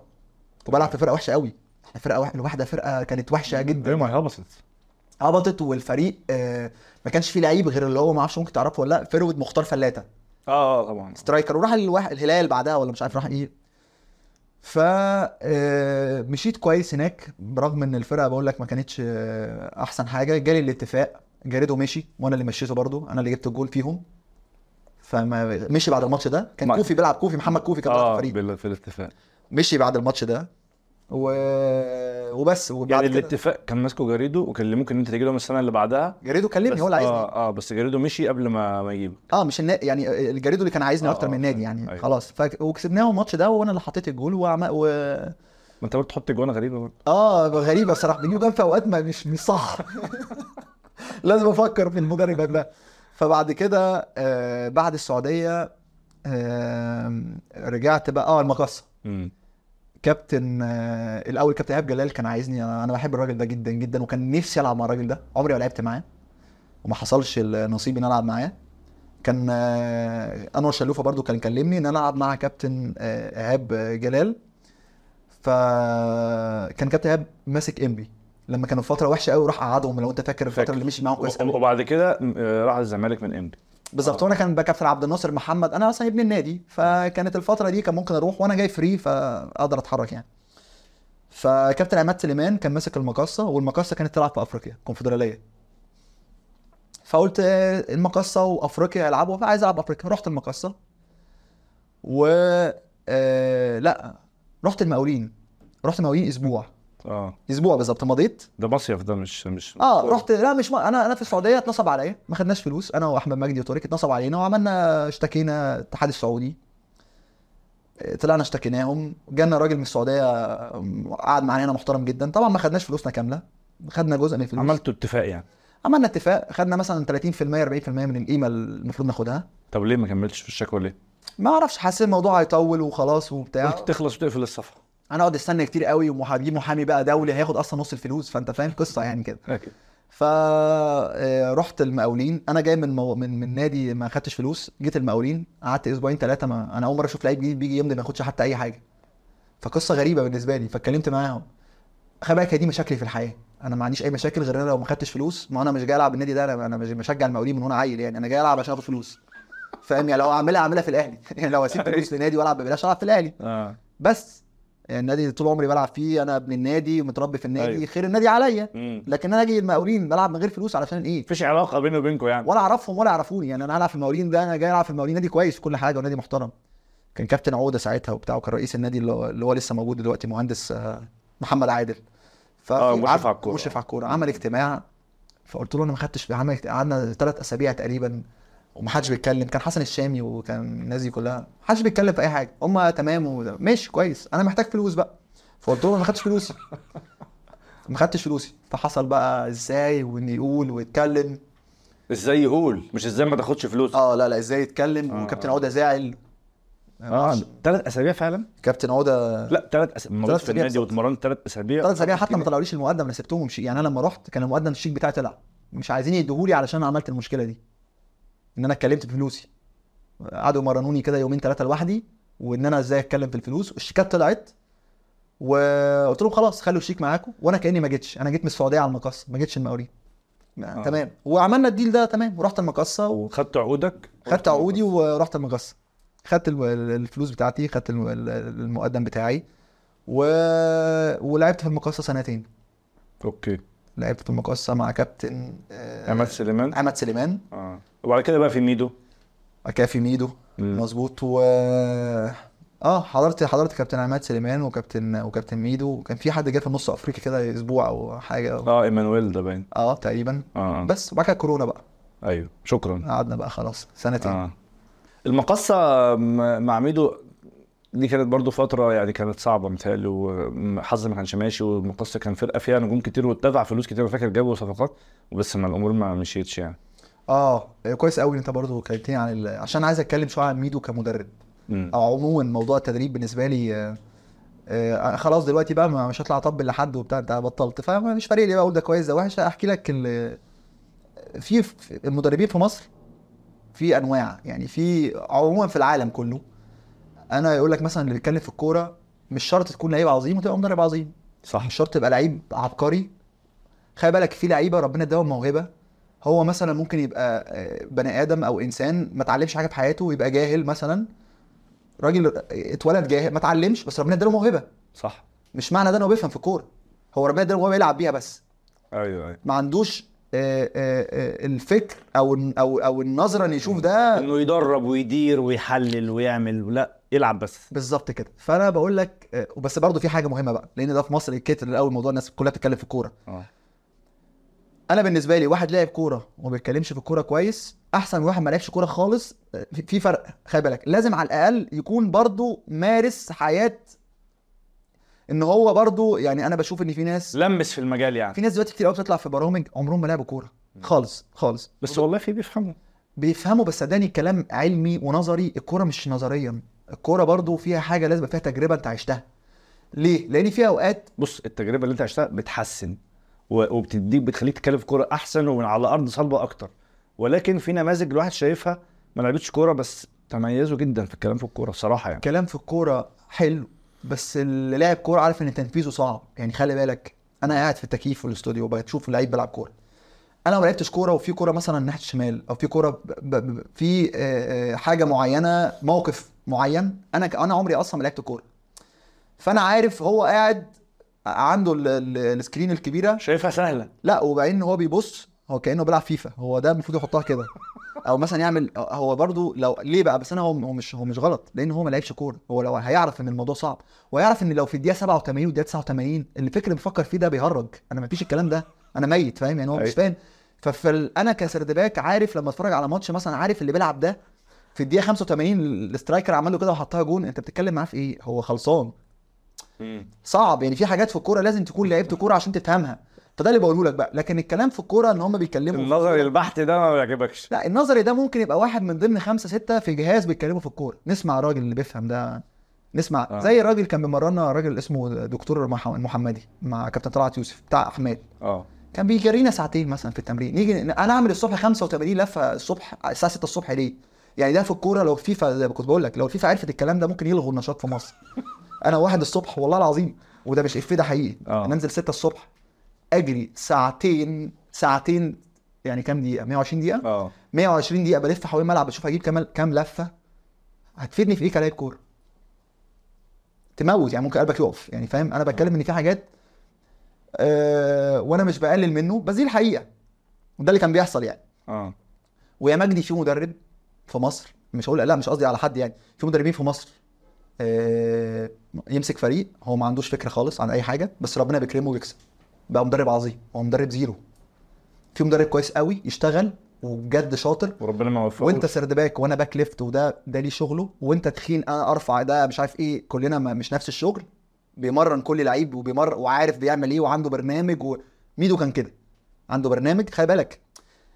ميدو التركيبة سبحان الله كان عمل مشي كل ساعة في كل حاجة. إلا خد بالاسباب كلها وشغال علمي جدا. هل تفتكر بقى ما تعالى نقول بعدها جاب مدرب جابوا كابتن جمال واحد مساعد بتاع ميدو مسك شوية اسمه كابتن جمال. آه. ونفس الفريق وكل حاجة كسب ماتشين. بقى هو بقى عبقري كابتن جمال؟ لا هي ملهاش علاقة. طب ميدو ميدو يعني بتقول لي قول لي قول لي مدرب احكي لي. ميدو ما ده اللي بحكوا لك إن في مصر؟ لا لا على ميدو بس. ماشي ما هي مصر للأسف لو عملت كل حاجة صح مش هتنجح. إيه الحاجات الصح اللي هو عملها؟ قول لي. جاب آه، ال ال ال ال ال يعني كل نموذج المدرب اللي عاجبك هقول لك فاهم؟ ميدو كان معاه الفريق بتاع الأحمال مش طبيعي اتنين فرنسويين جامدين جدا جدا جدا جدا يعني. أنا اتمرنت مع أجانب أنا اتمرنت مع كل الناس فأقدر أقول لك ده جامد ولا مش جامد. آه، كان معاه آه، عويس بيفهم في الكورة كويس في تحليل عويس بيتفرج على ماتشات والقصص دي كلها وبيقدر يحلل المباريات وكده. آه، فترة إعداد عملناها نموذجية. وقت وتمارين وأحمال وكل حاجة. آه، ميدو آه، ما بيفرقش معاه انت اسم يعني مين اسمه إيه ده بيلعب إيه صغير كبير ما بيفرقش معاه الكويس بيلعب. ميدو فير في الموضوع ده. أنا شايفه خد بكل الأسباب عمل كل حاجة والنتائج ما خدمتوش. بس أنا عشان بس ما يبقاش الحلقة أنا جاي أتكلم على ميدو بس. هو أنا قصدي في أمثلة كتير. ممكن مدرب في مصر بقول لك طيب عظيم. بص المدربين في مصر عامة خلينا بقى نتكلم عن القصة دي شوية المدربين في مصر وعقلياتهم هم مختلفين عن بعض تماما طبعا أنت واحد من الناس إن أنت مصنف كده لعيب لا مطرقع دماغه مطرقعة آه يا عم لا ما اضمنوش لا مش عايزه معايا في أوضة اللبس. أصلا ده يا عم بيلون شعره ده بيعمل. تاتو ده مش عارف إيه ده آه. بينزل صور آه، عضلات وبال six packs وبتاع مهتم بحاجات تانية مش مركز دي كلها حاجات اتقالت عليك ولازقة معاك آه تمام آه دي حقيقة آه. دي حقيقة وقعدت كان حتى لما طلعت مع ميدو بقول لك كنت بغير في عربيتي يعني كنت بغير لبسي في عربيتي كتر ما أنا بجد عارف أنت بقى اللي هو بقيت يعني خلاص. ليه يعني؟ بتبقى لابس حاجة م... يعني مختلفة فأنت إيه؟ بتبقى قلقان يعني. من رد الفعل؟ خلي بالك ما هو يعني هو في الآخر آه، مش عارف أقولها لك إزاي بس صدقني هي الموضوع هي أذواق. أنا ممكن أنت ممكن تلبس حاجة ما تعجبنيش وألبس حاجة ما عجبكش بس خلاص إحنا تمام إحنا متقابل يعني تمام ما عندناش مشكلة. لكن مش كل يوم بقى هو يبقى الافيه بقى النهارده هو بقى شريف فاهم؟ انت النهارده الحلقة النهارده النهارده هو لابس إيه شريف لابس وشريف عامل وشريف مسوي. آه آه آه ف ما طب بيضايق قول لي كده موضوع تلوين شعرك والتاتوات ده مثلا. واجهت بسببه مشاكل لأنهي درجة يعني؟ خلي بالك عارف انت زي مثلا لعيب اللي كان بيلبس يعني أقول لك حاجة في لعيب الكورة بتلبس جزمة سوداء بس تحسه لعيب رخم يعني في لعيبة كده لابس جزمة م- ما- تلاقي واحد لابس جزمة ملونة مثلا. الاستادز لعيب يعني في, الملعب والممثل. سودا لعيب الكورة وممثل عنده كريدت إن هو يطرقع. لعيب الكورة وممثل لازم وده جزء من الكاريزما بتاعته. يعني انت انت مالك؟ بس انت هو مش جاي يتجوز بنتك كمدرب يعني. هو مش جاي يقول لك آه، انت مش بتسأل عليه. يعني بيصلي ما بيصليش ده كو- كويس. بصلي بقى ما بصليش ده ربنا ده مش ليك انت. آه، أنا أنا ومجدي في نفس المكان الأحسن يلعب. أيوه. لا هو اللي بيسمع الكلام و- وأكتر. وأنا وأنت عارف أنا في أمثلة في المكان بتاعي كانت تمام ولازم تصلي قدام المدرب قدامه بصلي الفجر عشان ألعب وبتاع. في ناس بتعمل كده. آه. أنا يا مجدي عندي مشاكل عندي مشاكل. الشخصية بتاعتي مش كلنا عندنا حاجات ناقصة. أيوه. بس لو كان لو كان حد احتواني كان زمان ال career- ال career بتاعي بقى أحسن من كده كتير. بس خلي بالك مش معنى ده أنا مش راضي عنه. أنا راضي عنه مليون في المية. الناس بتقعد تتكلم عليا. بس خليني أقول لك لحد النهارده يبعتوا لي أنا بعمل مثلا بتاع 30 40 block كل يوم. لحد النهارده. مكملين معايا فاهم؟ لحد النهارده. أنت خلصت على نفسك. يا ربنا يهديك. يا جماعة على فكرة أنا مش قاعد في التحرير بشحت ولا أنا قاعد مثلا في بتاع وبعت بيتي و... أنا راضي مستوره الحمد لله. لا مش على الفلوس. لا لا أنا راجل أنت بتقول إيه يا عم؟ أنت قاعد تتفرج عليا أنا راجل أنا راجل ناجح. أنت أنت فاهم غلط. أنا راجل لعبت في النادي الأهلي. أنت لو بت... بتنتقدني أنت بتشجع أنت في يوم من الأيام حتى لو شايف إن أنا ما لعبش في النادي الأهلي بس أنا كان عندي حلم ورحت له. أنت أنت قاعد بت وخلي بالك أنا برد على الناس آه، في فترة كده بقى بت- بت- بتجنن برد على الناس بقى وبهدوء. آه فترة بس وانت لا لا فترة ببقى هادي مش كل الفترات. فيعني والله العظيم بقى لي فترة كده برد على الناس بهدوء. واحد يقول لي بقى مثلا أنا بدعي لك. مش عارف أنا بعمل إيه. ادعي تمام كويس. أنا أنت يا ابني خلصت على نفسك. أنت مش عارف إيه أنت كنت بتاع. طب خليني أقول لك حاجة في القصة دي برضو. قول يعني أنا لما أجي دلوقتي أوجه نصيحة للعيب مثلا لازم أقول له في وقت من الأوقات بصراحة يعني لازم برضو تسايس أمورك في أوقات.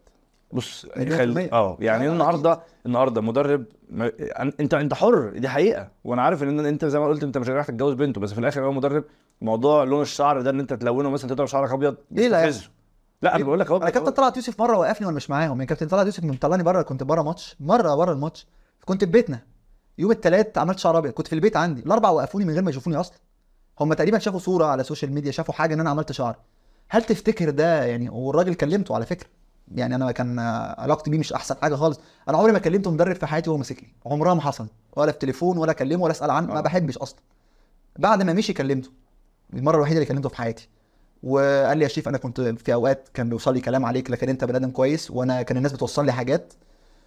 والراجل محترم جدا جدا. على فكرة كشخص لا راجل يعني هتقول لي على الكابتن طلعت. مش طبيعي. آه. نتفق نختلف فنيا. هو ليه حاجات في الكورة ممكن ما تمشيش معايا أنا. ممكن ما تمشيش مع ابنه هو حتى. يعني مش قصدي حاجة كابتن طلعت ممكن ينتقد ابنه. يعني ابنه نفسه ممكن يزهق من آه، تصرف كابتن طلعت يقول له حاجات ما تعجبش ابنه كشاب. أيوه. كابتن طلعت من زمان زي أبويا يقول لي حاجات مش هقتنع بيها. هو هو مدرسة عسكرية صرف يعني فاهم؟ انتهى. وبعدين برضو إيه أنت أنت جيت برضو في وقت الكابتن طلعت جه مقصة في توقيت الفرقة كانت بتغرق فاهم؟ فهو ممكن يكون القصة دي كانت ضغطاه برضو. ضغطها إيه؟ ما كان بيتفرج عليها في المدرجات وكسبنا. يعني كابتن طلعت مسك في المدرجات مسك ماتش وقع في المدرجات كسبنا فيه. تاني ماتش قعدت احتياطي. لاعب مودي و... و... وأحمد كنت بلعب أنا وأحمد سامي. كسبنا.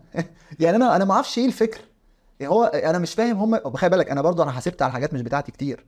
أنا الناس جاية لي متحفزه لي في ناس ما تعرفنيش هو جاي متحفز. شريف حازم ده عامل لي مشاكل في أوضة اللبس شريف حازم ده بيتكلم كتير. أيوه. بالظبط. ليه؟ ما أنا حسبت لأن فعلا كنت بعمل كده بس آخر سنتين ثلاثة ما عملتش كده. آه بس السمعه هقول لك حاجة برضو يا ماجد. أنا لما كنت لما كنت جامد قوي بتروجيت وكنت لعيب جامد قوي ما... ما... يعني مش هقول لك فكرة ال... أنا عمري ما كنت مفتري. انت ممكن أنا بقول لك أنا حاجة الوحيدة اللي بتبسطني اسأل عليا كل عمال الملابس في الانديه كلها. أبسط ناس. اسأل عليا دول. مم. أنا دول اللي بعملهم. الباقيين أصلا ما حدش مش طيب ما فيش حاجة في الكورة لعيب طيب ما شفتهاش دي ما... ما... أو بني آدم طيب ما بتحصلش يعني ما... مش مقتنع أنا بحاجة اسمها في, في... في المنافسة في طيبة. أنا وأنت بننافس بعض. ما فيش مش هقول لك والنبي عبد الرحمن ربنا يكرمك وتلعب عليا. مش هبقى كده يعني. لكن أكيد ربنا ربنا يوفقك وتبقى هايل بس بعيد عني. فاهم؟ أيوه. إن شاء الله تلعب في حتة ثانية بإذن الله ربنا يوفقك فيها لكن مش هاجي أقول لك لكن أنا أنا في الفترة دي في في, في أحسن فترات حياتي بتروجيت وفي سموحة آه اللعيب لما برضه ويجي لي الدوري كل سنة الدوري عايزني اللعيب برضه بيشوف نفسه شوية. آه حسيت بنفسك فأنا عمري ما شفت يوم إن أنا ممكن الدوري ما حدش يكلمني في الدوري. عمري ما ش... عمري فكرت فيها. أنا كده كده جامد وأمشي من هنا أروح حتة أحسن آه. مفيش مشاكل. مش في دماغي بقى يعني يلعبوني لو ما لا ما حدش لعبني. لا لا أنا أروح حتة تانية. أنا مش عايز اقعد. أنا ما بحبش اقعد. صراحة. ما حسبتهاش على المدى الطويل ان ممكن الدنيا يعني لا أنا كنت عيل برضه خلي بالك. كان عندي 22 سنة مثلا ولا حاجة. وإحنا برضه كجيل مش محترم. انت بدأت بدأت إمتى يبقى ليك آه، مثلا life style مختلف؟ يعني مثلا تلون شعرك مثلا آه، تعمل تاتو مش عارف إيه. لو القصة شعري ده مدرسة وأنا وأنا عندي 14 سنة في مدرسة الموبين أنا لو أنتوا إبراهيم سعيد آه، كابتن طارق سليم الله يرحمه أحمد سمير فرج عمل شعره أنا وأحمد سمير صبغنا شعرنا بس أحمد كان بيلعب في الأهلي قبلي. كابتن طارق سليم قبله وقفوه كابتن صالح سليم. آه. فأنا بعمل شعري لما إبراهيم كان بيعمله. أيوه. أنا خلي بالك أنا ممكن لما اتعرفت شوية فالناس فاكرة إن أنا بدأت ده أنا من وأنا عندي 13 14 15 سنة. آه قديمة يعني. أنا بحب آه. أنا أنا عندي مشكلة بحب إبراهيم سعيد قوي. بص بص آه، هقول لك على حاجة. أنت في مصر عامة المدربين بالذات اللي هم آه، يعني الجيل اللي قبل الجيل الشاب دلوقتي كابتن طلعت يوسف. كابتن مختار آه، كابتن حلمي طولان آه، يعني هم بيستفزهم فكرة مثلا آه، لعيب عامل شعره وكذا لعيب تاتوهات كذا آه، لعيب آه، أنا اعرف لعيبة كانت عاملة تاتوهات وكانت بتغطيها بتلبس بكم علشان علشان المدربين ما يشوفوهاش فاهم بص أنا مش بقول لك ان ده صح ولا ان هم ان ده المفروض يختلط بالكورة ولكن أنا بقول لك ان اللعيب الذكي برضو أحيانا لازم يبقى قاري يعني معلش هي الكورة في الآخر هي مصدر بس عارف. انت أنا معاك بس أنا بحس في اوقات كده برضو ان ده بني آدم يعني أنا معلش يعني لو خبي تاتو وأنا عملته بص موضوع التاتو أنا ما أعرفش هو حرام ولا حلال بس أنا متأكد إن هو حرام. آه هو أكيد حرام ما- عشان وأكيد بس ما نفسيش إن أنا أموت بيه عشان بس أبقى فاهم. هو. أكيد إن أنا نفسي أشيله.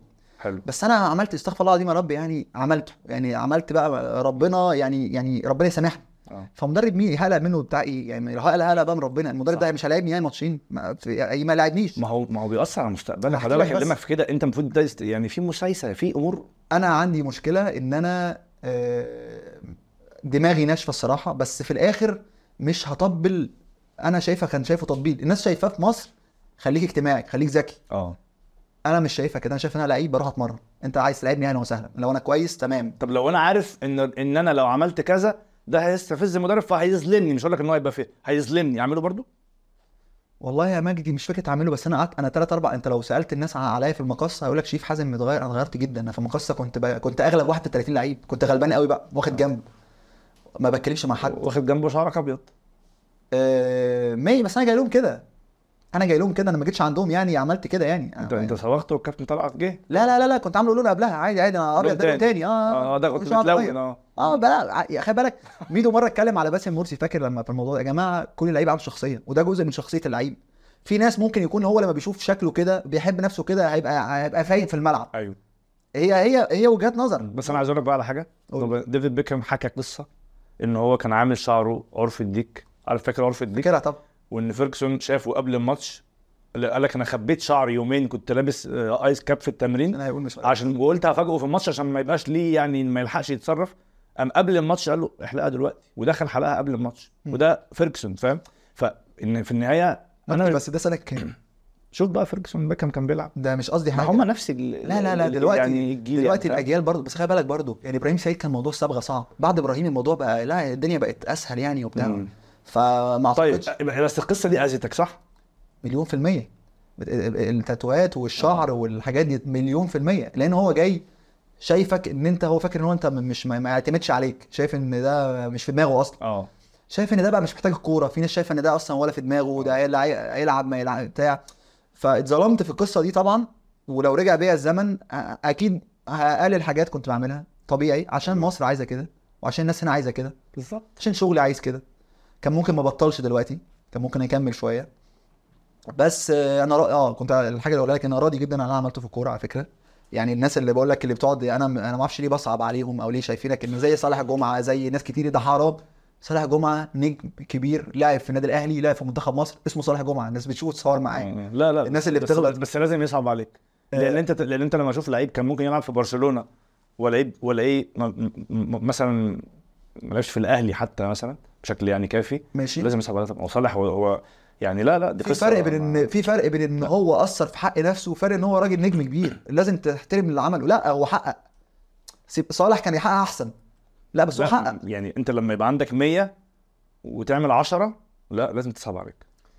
بص أنا أنا هو أنت اتكلمنا عن أنا طبعا جزء- شهادتي فيه مجروحه يعني. جزء أنا عارف أنا عارف أنا فاهم أنت بتتكلم على إيه وفاهم أنت عشت معاه إيه بس أنا في في أنا بصعب على الناس تقعد تتكلم إبراهيم سعيد ده ضيع نفسه. كو- كويس بس إبراهيم سعيد ده أسطورة. لا لا لا لا سيبك بقى من اللي بيقولوه إبراهيم سعيد في الكورة من أهم اتنين جم في تاريخ مصر دي من ساعة ما الكورة بدأت لحد النهارده أهم اتنين في التاريخ يمكن بالنسبة لي هو مثلا كابتن بيبو مثلا. ما حضرتش كابتن بيبو؟ ما شفتوش؟ يعني إبراهيم سعيد والخطيب أهم اتنين في الكرة المصرية في التاريخ. في أهم third back في تاريخ الكرة المصرية لحد النهارده ومش هيجي زيه. هو إبراهيم سعيد؟ مش هيتكرر يعني. ك quality فأنا صعبان عليا. فيها إيه لو مدرب كان مثلا يعني زي كابتن جوهري ما كان بيعمل مع إبراهيم كده؟ ياخدوه مش هقول لك ياخدوه على قد عقله هو إبراهيم حبيبي وصح. بس عادي مش ياخدوه على قد عقله لا يحاولوا معاه مرة واثنين وبالراحة ويعني تفتكر ابذل معاه مجهود. أنا معاك إن في مصر المدربين ما بيبذلوش مجهود مع اللعيبة خالص. أنا أنا معاك في دي. تفتكر موهبة زي إبراهيم ما تستاهلش إن أنت تستاهل. تطبطب. و... و... و... وت- وتحاول بالطريقة دي وتحاول بالطريقة دي. وتنزل للواقع وما تديش الوش الخشب طول الوقت. سيبك من أنا وسيبك من الناس وباسم مرسي وسيبك من الناس دي كلها. إحنا كلنا لعيبة كويسة بس كلنا شبه بعض. في زينا كتير قوي. لكن إبراهيم سعيد ده ما فيش زيه. أنت بتتكلم في حاجة أنت حرام عليك انت انت انت حرمت مصر من من موهبة. وخلي بالك إبراهيم انت تعرفه كويس. طبعا. إيه مشاكل إبراهيم؟ بيصبغ شعر أحمر يعني بيجي يعني حاجات برضو. وفترة في فترات انت ممكن زي ما انت مثلا يحصل شوية تهور يحصل شوية بس في الآخر يعني يستحق إن انت تبذل معاه مجهود إنك ترجعه للطريق. مواهب يعني في حاجات كده في مصر مش هتحصل كتير. يعني صالح جمعة نفس الكلام مش مش هيكرر كتير. يعني صالح بالنسبة لي من أهم برضو ناس جت في الكوره في مصر. بس صالح خد فرص كتير قوي.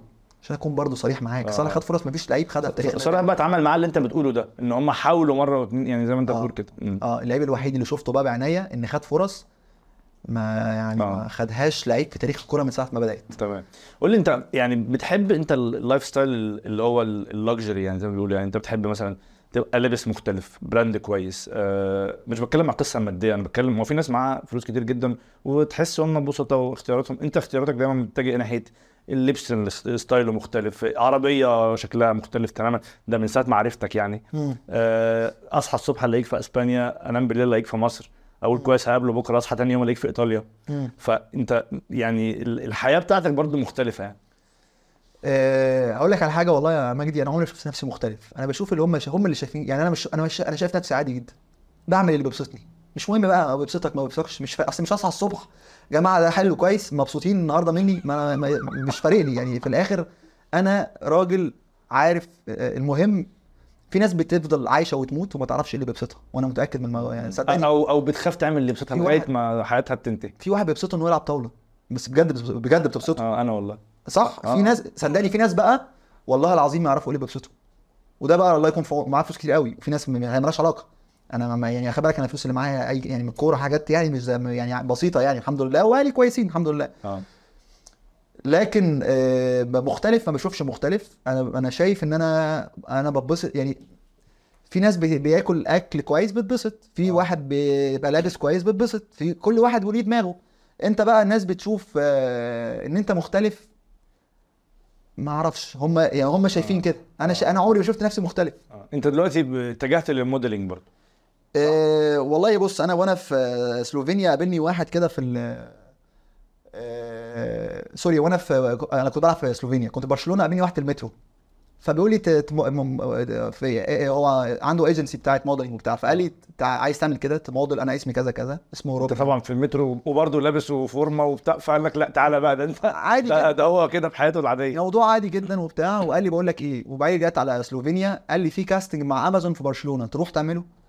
فقلت له هي من من عندي ما كانتش بعيدة. آه. يعني كنت هاخد مثلا بالعربية ل- ساعة لفينيس لفينيس واخد طيارة ساعة برضو قلت له ماشي. رحت عملت casting أنا برضو عايز أعرف أنا مقت... يعني ممكن يكون راجل شايفني في الحتة دي. رحت عملت ال casting ومشيت 10 أيام ما حدش كلمني. قلت خلاص ما ما فيش ما بيكلموني وأنا رجعت مصر تعالى عشان عايزك تصور دلوقتي. وأمازون شركة كبيرة قوي. طبعا. أمازون بتعمل كل حاجة. آه. casting إن نايكي- أنت تروح ويصوروك من هنا ومن هنا ومن هنا ومن هنا عشان يشوفوا ال angles دي هم عايزين لبسوني حاجات آه. كلها basics كلها تي شيرت وحاجات كلها مالهاش أي نوع وقفت كله بتاع بص شمال بص يمين مش عارف إيه.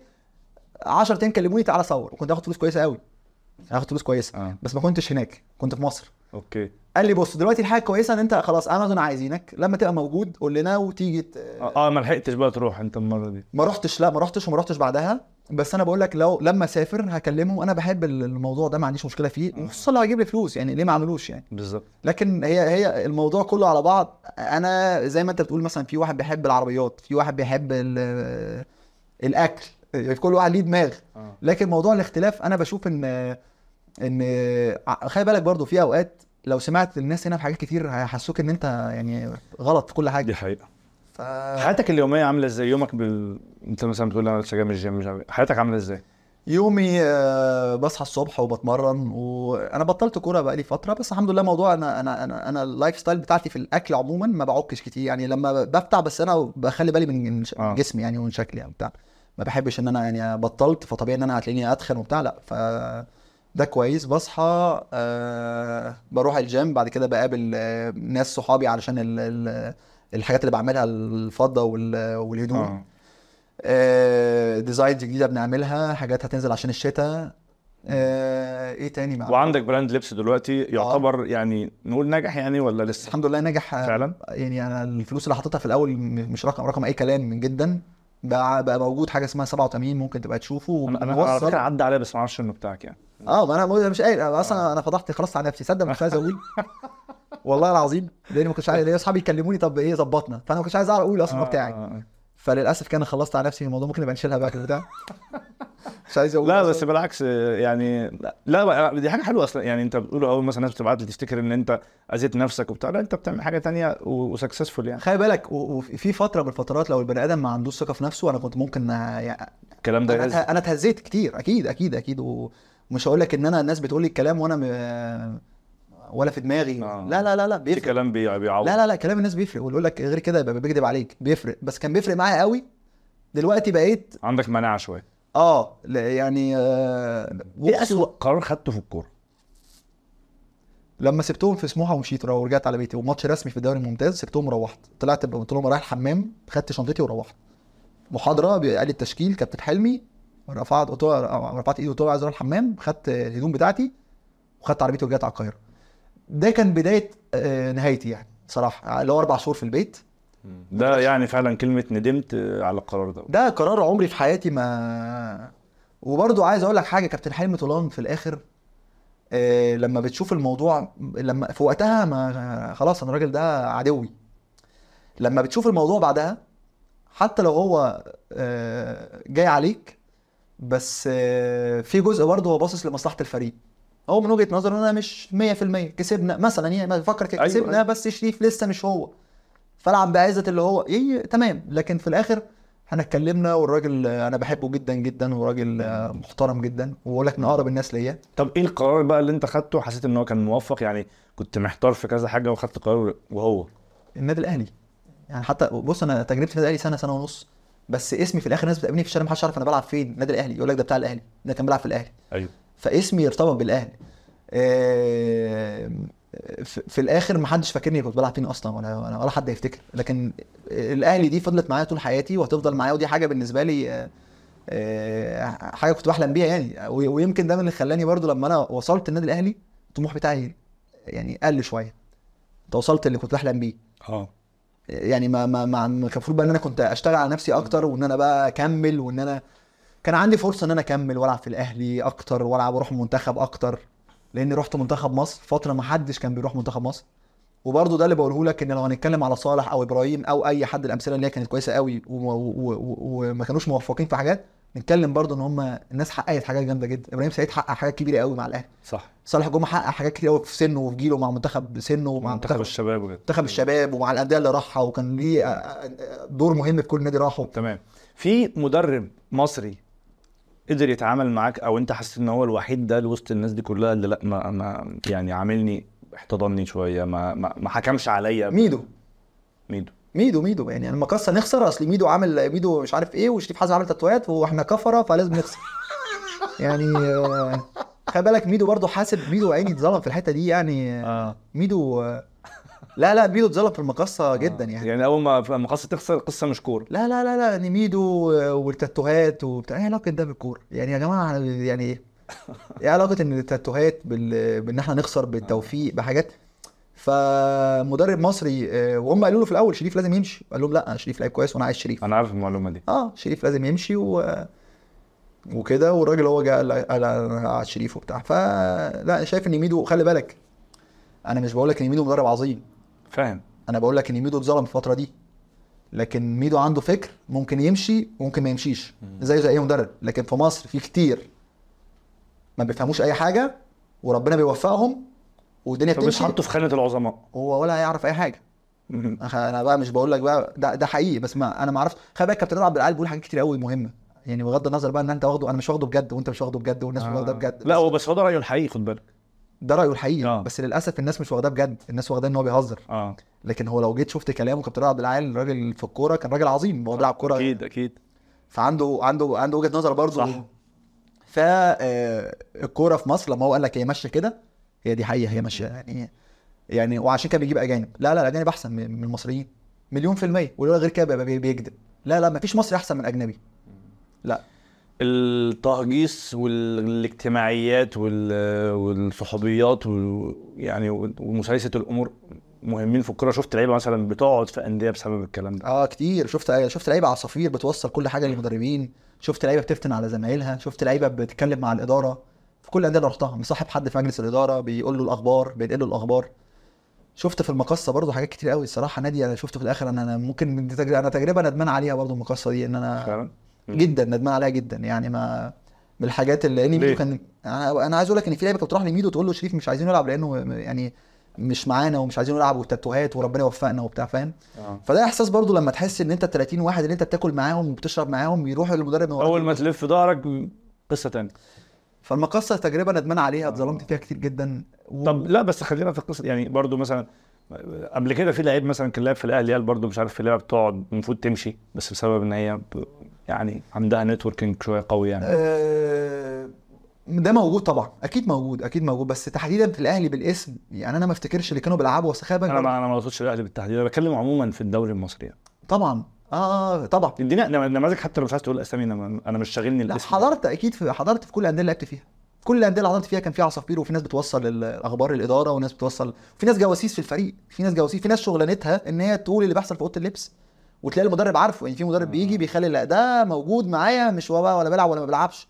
ده دوره في الف... بيوصل له كل حاجة. فلان لا، لا. فلان شتم المدرب فلان اتنرفز وقال كلمتين بتاع لا لا يوصل. موجودة. وعلى فكرة على فكرة يا مجدي عشان تعرف برضو ودي حاجة في مصر بص آه، هي ملهاش مقاييس. في لعيبة بتمشي أهلي والزمالك ما بتلاقيش حتة تروح. صح. يعني أنت أنا ما أعرفش إزاي. لا بيمشي شمال وزمالك مش لاقي مكان أنا هو مش فاهم مين أقوى من مين. يعني المفروض لما تمشي من حاجة تروح لأقل. في لعيب تمشي أهلي وزمالك ما بيلاقوش أماكن. وفي لعيب آه، بيجيب جون في الدوري ياخدوه أهلي أو زمالك. ما لهاش. ال business في الكورة ال business اللي هو اللي هو يعني طبعا. مش مظبوط باختصار يعني. آه، أو لا. ال- أو العلاقات أو أو أو. شفت من أنت ده عايز تفهمني إن ما الناس في مصر مش عارفة إن الوكلاء بيقبضوا من من, من, الناس اللي شغالة في التسويق كلهم مظبطينها مع بعض. 90% وده بيقبض من ده وده بيدخل لعيبة عن طريق ده. الناس كلها يعني الناس كلها عارفة الكلام ده بس محدش يطلع يقول الكلام ده. أنت أكيد عارف وأكيد كل مصر عارفة. لا في مصر عارفين إن الموضوع في ناس بعينها يبقوا عايزين اللعيب يقولوا له مضيه عشان تيجي عشان السمسرة تتم عن طريق الاثنين دول مع بعض. بس خلي بالك ده موجود في العالم كله. أذاك الموضوع ده؟ لا ما ما أذانيش. ما عادش ما ما. خبطش فيك مباشر يعني. ما خبطش فيا. أصل أنا أنا في فترة في الفترة اللي هي كنت بروح فيها أي أي كنت جامد مش محتاج. القصة دي. آه. يعني صدقني أنا عمري أصلا ما اشتغلت مع يعني أنور شلوفه اللي كلمني عشان يدخلوا معايا الأهلي. أنا ما كنتش أعرف أنور شلوفه يعني كنت بلعب الأهلي خدني. لقيته بيكلمني أنا عايز أحضر معاك. أخو أنا ما أعرفش مين ولا ما كنتش أعرف. آه آه. هو راجل عملاق في المجال يعني دلوقتي. أنا طب أكيد في آه. وكالة اللعيبة طبعا. آه طبعا. أنا في وقتها وكابتن كان هو نبيل أبو زيد. أنا ما أيوة. أعرفهمش. ولا اتعاملت معاهم في حياتي ولا جابوا لي حاجة ولا أي حاجة. لما رحت الأهلي آه، ورحت ما مش هم ما لهمش علاقة بالموضوع. نطوا في الموضوع إن إحنا معاك بس نبقى موجودين معاك. دخلت معاه أنا أصلا عمري ما مع وكيل لعيب عمري ما مضيت مع وكيل عقد. أيوه يعني اديتهم مقابل مادي لدخولهم يعني. خدوا مقابل طبعا. هم هم ما كانوش في الموضوع من. ولا أي حاجة تمام طب وأنت إيه إيه اضطرارك لكده يعني؟ مش فاكر اضطراري إن هم اتكلموا لي تقريبا في قصة آه، الفلوس اللي دفعتها إن هم يرجعوا لي تاني. ساعدوني إن طب يبقى يساعدوك يبقى يستحقوا الفلوس. بس هو ما جابليش النادي يعني. بس نبقى ما جابليش ما جابليش النادي يعني دي بقى اتفاق بينك وبينهم يمشي يعني. يعني والله أنا بدل ما أديك خمسة أديك اثنين أيوه بس ما ينفعش. الصبح تصحى تلاقي واحد أنت تعرفه راح الأهلي فتكلمه إن أنت تاخد ما هو برضه أنت ما عملتلوش حاجة. هو أيوة. صحي لأني رحت لو عمل لك حاجة رجع لك والله فلوس كنت هديها عليك هيبقى الراجل اللي يشكر. وياخد اللي هو عايزه. بص هو- ما رجع عمل لكش حاجة يبقى انت غلبان ان انت اديته فلوس. أنور شلوف هو وقف جنبي بقى في حاجات تانية مش في الكورة بعد آه، في الكورة سوري قصدي في الكورة لا في الكورة إن أنا كنت بعمل مشاكل كتير قوي فهو بيفضل يحل. بيلم وراك. آه يعني ده ممكن يبقى تمام. ده مم. ممكن مم. يبقى جزء هو فيه آه، آه، بس يعني القصص اللي بتحصل دي كانت واضحة بالنسبة لي. اللي هي؟ اللي هي أمور يعني م- السمسره والحاجات دي؟ آه. آه، أكيد. خلي بالك هي كورة ما هي- بس ده ده ده دي حاجة في العالم كله. مش بس في مصر بس يعني هي في مصر. واضحة قوي و بس خلي بالك أنا بكره أي حد يطلع بطل أو أو كده ويطلع ينتقد الناس ويطلع والله العظيم أنا من أول ما قعدت معاك لحد دلوقتي أنا ولا عاي... أنا كده كده ولا هشتغل في مصر ولا هشتغل في الكوره في مصر ولا بخبط في ده عشان ده. ولا أصلا أنت عارف. متجرد من أي حاجة وأي أهداف. فصدقني اللي هيطلع يبقى فاكر إن بتكلم عشان مثلا أظبط حد واجيب حد. أنا ولا عايز أتكلم ولا عايز أشتغل في الكورة أصلا ولا ولا يعني لو اشتغلت في الكورة حاجة مالهاش علاقة بالتدريب والحاجات دي أنا مش for fun كده يعني حاجة. لا لو اشتغلت زي موضوع اللي إحنا الولاد الصغيرين بنطلعهم حاجة بقى ليها علاقة بال... بال... بان أنت تطلع ناس تلعب وتحترف آه. وتساعدهم ده حاجة. تساعد مواهب وتطلع مواهب وبتاع. ومش بتساعد أنت بتاخد فلوس أكيد ما بتساعدها business وانت كل حاجة.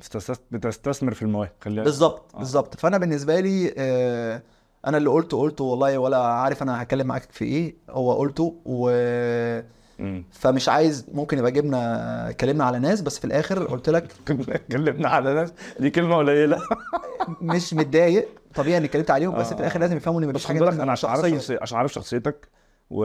وعشان أنا فعلا عندي هدف إن أنا أوصل للناس حاجة يعني added value برضو أنا مش يعني أنا مثلا ما كلمتش ولا لعيب من الاهلي ولا لعيب من الزمالك current يعني حاليين إن هم يجوا معايا لأن أنا حاسس إن هي مش تبقى مثمرة فاهم قصدي؟ مش أنا أنا أنا. آه أنا بدور على حد يديني مش يعمل لي برضو فضيحة ولا. لا أنا عايز يديني ادد فاليو يعني يديني حاجة من خبرات أنت راجل عندك خبرات قلتها إحنا بقى لنا ساعة ونص بنرغي قلتها قلت حاجات كتيرة جدا أنا متأكد اللي هيتفرج يستفيد فاهم 100% أصل أصل ليه أصل خلي بالك هو هو هو طبيعي إن أي مدرب يمسك في مصر زي ما اللعيب بيقولوا ده لعيب كويس ولعيب مش كويس في مدرب كويس في مدرب مش كويس. ما هو لازم المدرب برضه يتقبل النقد من لعيب مش بيلعب معاه. أنا ما بلعبش معاه. أنا خلاص شفته وت- وأنا اتمرنت مع مدرب مصري ومدرب أجنبي ومدرب أفريقي اتمرنت مع كذا حد.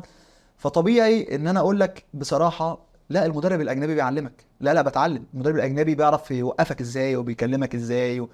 وفي سيناريوز حاططها للي حصل دخل فيك جول ما دخل أنت هنا في مصر بقول لك كل حاجة يلا رجالة وربنا يوفقنا. 90% كده ربنا بتاع يبقى إحنا إحنا من جوانا مش كويسين عشان إحنا النهارده خسرنا أنا كمان مدربين قليلين قوي اللي شفتهم في مصر اللي هم اللعيب ده. ناقصه كذا. لا اللعيب ده ناقصه كذا جلال. فانا هشتغل عليه على دي لأن هو لما تبقى عنده إيه، لكن في النهايه بقية المدربين بشوفهم ان هم الأجهز من وجهة نظرهم بيلعبوه بقى وحش بيطلعوا ويلعب التاني لكن ان, إن أنا أشوف بقى إن الراجل ده لو اتعامل معاه كذا هيبقى في حتة ثانية آه. دي دي بشوفها قليلة قوي لا قليلة قوي قوي قوي وما شفتها أنا ما تهيأليش شفتها في حياتي. يعني قليل قوي لما تشوف يعني ما أعرفش صلاح مين يشتغل معاه أو مين مين مين وصله لده أو مين كان واخد باله منه ما أعرفش يعني ممكن برضه تلاقيها يعني توفيق يعني. أنا أنا أظن إن محمد صلاح من في مرحلة مصر استفاد أكتر استفادة من الكابتن ضياء السيد وبوب برادلي أظن يعني. هقول لك حاجة برضو خلي بالك ده بقى ما ده اللي بقوله لك بقى إن لو واحد لعب كورة هيبقى فاهم إن صلاح في أحسن منه في مصر في آخر 10 سنين 10 لعيبة مثلا كما يعني كان ككواليتي لعيب. أيوه أيوه. بس أنا بتكلم- الباث الاتجاه. مش بتكلم بقى عشان بس الناس بت صلاح يا عم في- لا. في مصر. لا إحنا كان عندنا لعيبة أجمد من صلاح.